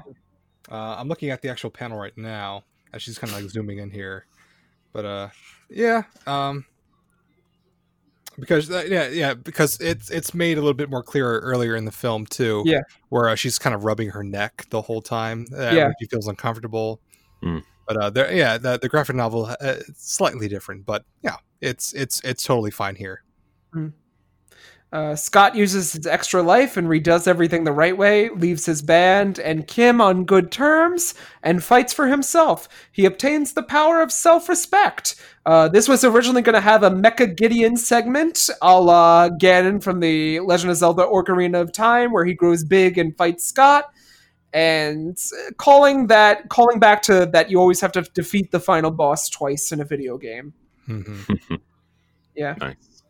Uh, I, I want to comment a little bit uh, on Sex Bob-Omb's outfits here uh, for Yeah. a second because uh, they're actually wearing the same outfits that they wear earlier. I think around volume three uh, of the book, and uh, Scott would would actually be wearing what uh, young Neil would be wearing right now, Mhm. uh, and uh, uh, Kim uh, here is uh, wearing like a, a Lolita uh, style dress as well. It's, Yeah. it's even described that same way in the in the graphic novel. so it's uh, I, I I like that. I like all this little attention to detail that's that's really pulled from the book. That's even like spread out across the film here. Yeah, I get that. Mhm. So on the second go around, he makes up with Knives and Ramona, and they're back in sync again. He defeats Gideon by uppercutting him when uh, Gideon responds by hitting Ramona, and we get bad, bad. And this was actually done in reshots. I think the film had to be um, called back some of the actors to do some reshoots for this film. Yeah, I don't know if I like that that bad thing. It's a little too heavy handed, I think. Yeah. But uh, yeah, I, a little bit. I like how they bring in the dance elements later on, like uh, well, immediately later with uh, Yeah. Scott. Uh, then, after all seems to be well, Nega Scott appears. This is the evil version of Scott. And we think as an audience that they're going to fight, but they just talk it out. Scott is going to get a haircut. Knives tells Scott to go after Ramona. You've been fighting for her the whole time. And Scott and Ramona walk off into the unknown, and we get continue. Uh, the original ending of the film was going to have Scott go with knives instead in a Pretty in Pink style ending uh, slash reverse Pretty in Pink style, and they reshot the endings. J.J. Abrams liked the Knives ending, but felt like it was disempowering of Knives' character herself. Who would be Ducky in see this situation? Uh, Ducky? Well, wouldn't Ducky be the Knives? I think Ducky would be knives. That means Yeah. Ducky would, would would wind up with somebody different. It wouldn't line up with uh the lead. Well, that's why they said reverse Pretty in Pink. Oh, reverse pretty pink. Okay, sorry, Yeah. I misheard you. Yeah. I think in the graphic novel he ends up with knives, right? He does. I don't remember. Does he? Oh wait, hold on. Sorry, uh, I think I misspoke. No, he winds up with the. Ramona. uh, yeah, he winds up with Ramona. and there was an ending where Scott goes off alone without either. Hmm. Hmm. There's many endings to this film. Yeah, I, I think they went with the right one. I But, see going about I, I do wish they they pushed a little more into the uh, Knives' character's development. Hmm. Yeah, I feel the same too. I feel like they went with the right ending choice, but the the knives one's pretty good. Like it, it feels all right, and you know they're playing video games slash DDR again, and we get to continue there. And I like Knives as a character a lot. I think she's underappreciated in this film. I think she's done wrong, Oh, yeah. no, she's, done dirty. Yeah, Uh, she's basically pulled out of like um that kind of innocent love that she had, and is now like forced to. Uh, she's just put in a bad position for so much. Yeah. She survives it. yeah, mm-hmm.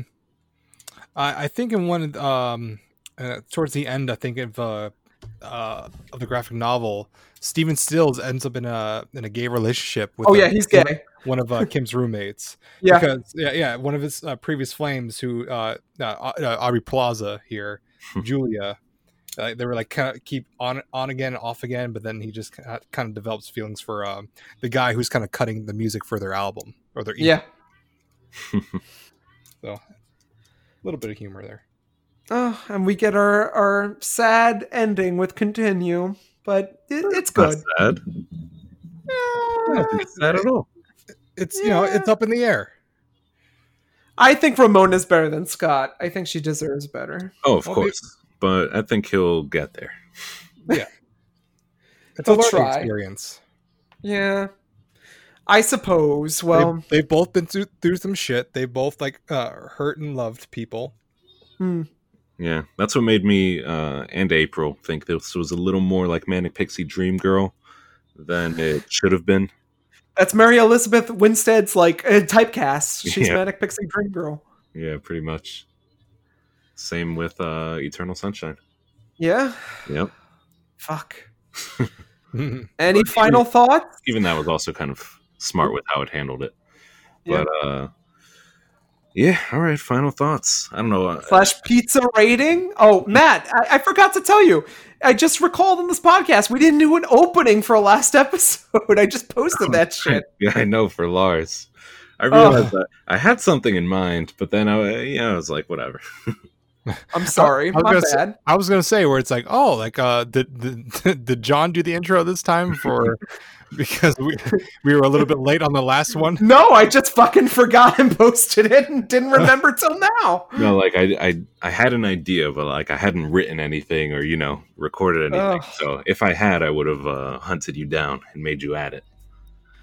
Well, sorry. I don't, I don't think our audience uh, miss misses it much. 175 in Japan. We've got to include those openings. How do you know it's Japan? How do you know it's not worldwide? It's Japan. That's what I got from my email. Just Japan? Just Japan. I don't know. and about nowhere everywhere else. So, but but what's anime in Japan? It's got to be high. It's gotta be. It's gotta be fire in Japan. I don't know. I didn't get anything. That's so weird. That is weird. I know. You can check the ratings, can't you? I don't. You, you don't just get an email. I think you just like look like like. Um, We got to scroll Podcast. pretty far to get to 175. You can check the ratings. I've got a website. Listen, I got you. iTunes podcast chart. Here we go. You did say iTunes, right? And not like. Oh, it's iTunes. iTunes. no, it's iTunes. We're good. Uh, never mind. None of these look reliable. Uh, final thoughts? Apple Podcast app. Don't you be looking. I got it. I don't know. All right. Final thoughts. I mean, it's it's not flawless. I think I, I see a few more of its flaws, you know, now than I had before. I think on every rewatch, I, I kind of discover some things I would maybe improve on the film, but it it's definitely hard. I think given the um, setup that they had to go with, the premise, it's it, it's kind of it's a long epic journey, and you can't really give everyone the characterization that they uh, demand without making it like two and a half or three hours.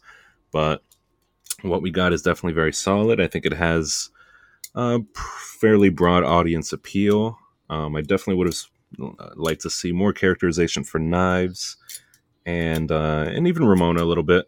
Um, Scott, I would have liked to see him taken down a peg sooner in the movie.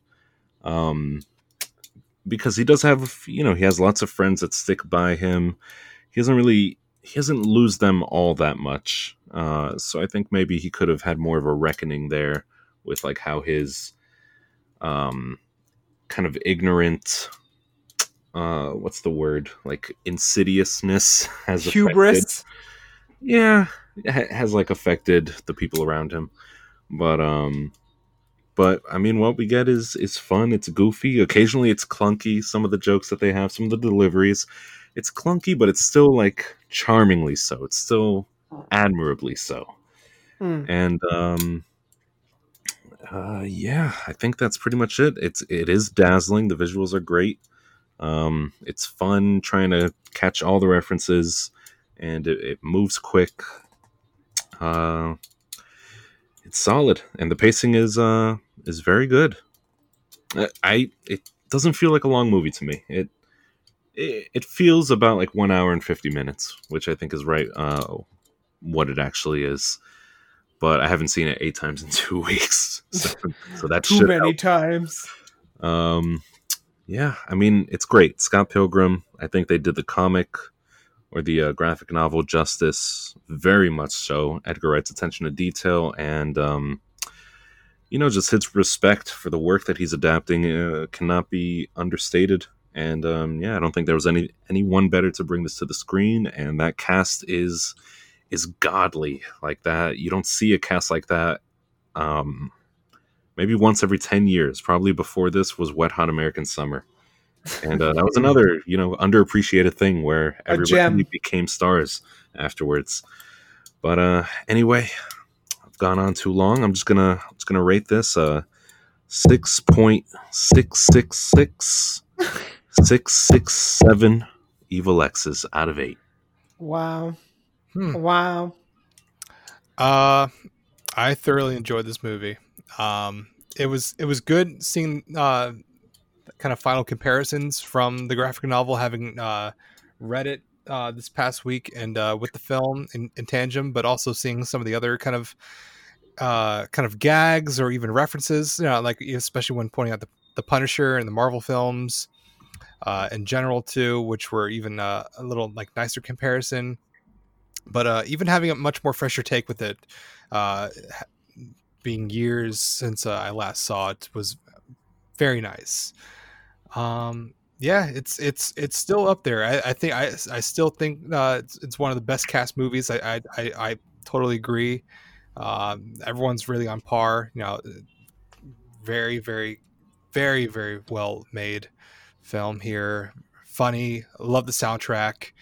Um, I think I will give it a six point five pizza slices out of eight. Wow. Mm-hmm. Very nice. Um, as I said, you know, and as you all restated already, the soundtrack is amazing. I think this is one of the best cast movies that we've seen in a long time. I think it is an underappreciated gem. It's hilarious. I mean, I watched it eight times in two weeks and I survived to tell the tale. I think it's great. I feel like it's bad that we're going to have to rate it this way. Not out of seven, but out of six. I feel like I'm going to give it six out of eight pizza slices. That it's a, a great movie, but it's not there at seven. Give it another 10 years, maybe we'll be there. Maybe we'll be perfect again. Yeah. But the video game references are done to a T. I think it's visually stunning. I think it's excellently directed. What is there more to say? It's a, it's a great movie. hmm Definitely. All right. Yeah. It's a solid recommend from all of us. I, I don't know if there are people out there that haven't watched it, you know, if it's still underappreciated. But uh, if you haven't, please do. Yeah. Totally. Uh, anywhere since we made it to the end of this episode, anywhere that our audiences can find us on the social media. Uh, you can find me over at uh, mzebro jr. over on Instagram or Manu Sites over on Twitter. Uh, you can find me, Jonathan Krakowski, at Losing My Mind JK on Instagram, Drink and Read JK on Twitter.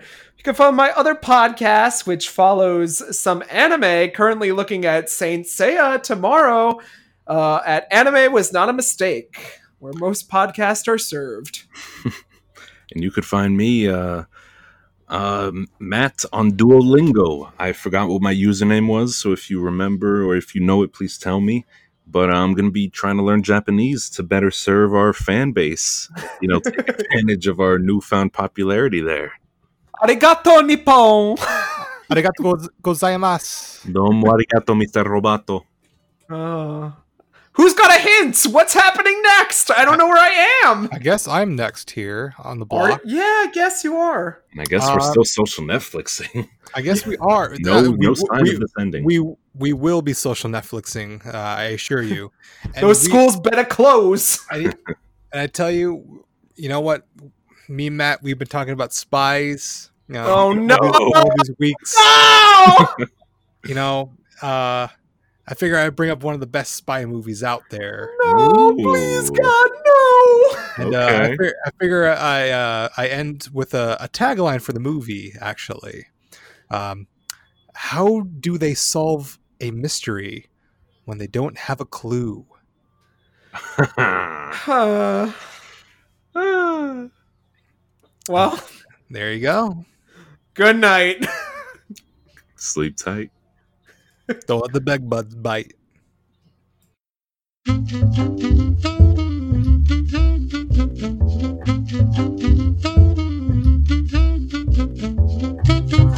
All right, you bunch of movie loving booze hounds, it's last call. You heard me last call. What do you mean? Who do you think you are? It's me, Jonathan Kwiatkowski, your resident nightcaps at the theater co-host, bartender, movie podcast curator, and pretentious cinema snob. Nightcaps at the theater, yeah, that's right. Oh, you heard of it? Well then, friend, let me top you off. It's thanks to people like you that this little show of ours can make it into the final reel week to week. How else could Mark fund his Funko Pop addiction, or Matt create a new internet handle every episode to avoid the FBI? We can't thank you lovelies enough, but why not keep the party going? Do you want to have a conversation on campy cult classics, question foreign flicks, or massacre movie monstrosities? Then look no further. Reach out to us on social media. You can follow our humble little podcast on Facebook and Instagram at Nightcap Cinema. And if you aren't listening to us on iTunes, Podbean, Stitcher, Pocket Cast, whatever, and rating, reviewing, and for goodness sake subscribing, well then, we might have to tell Aunt Ida to put some cha-cha heels on to kick your ass. I think I talked your ear off enough though. But put that wall away. This last nightcap is on us.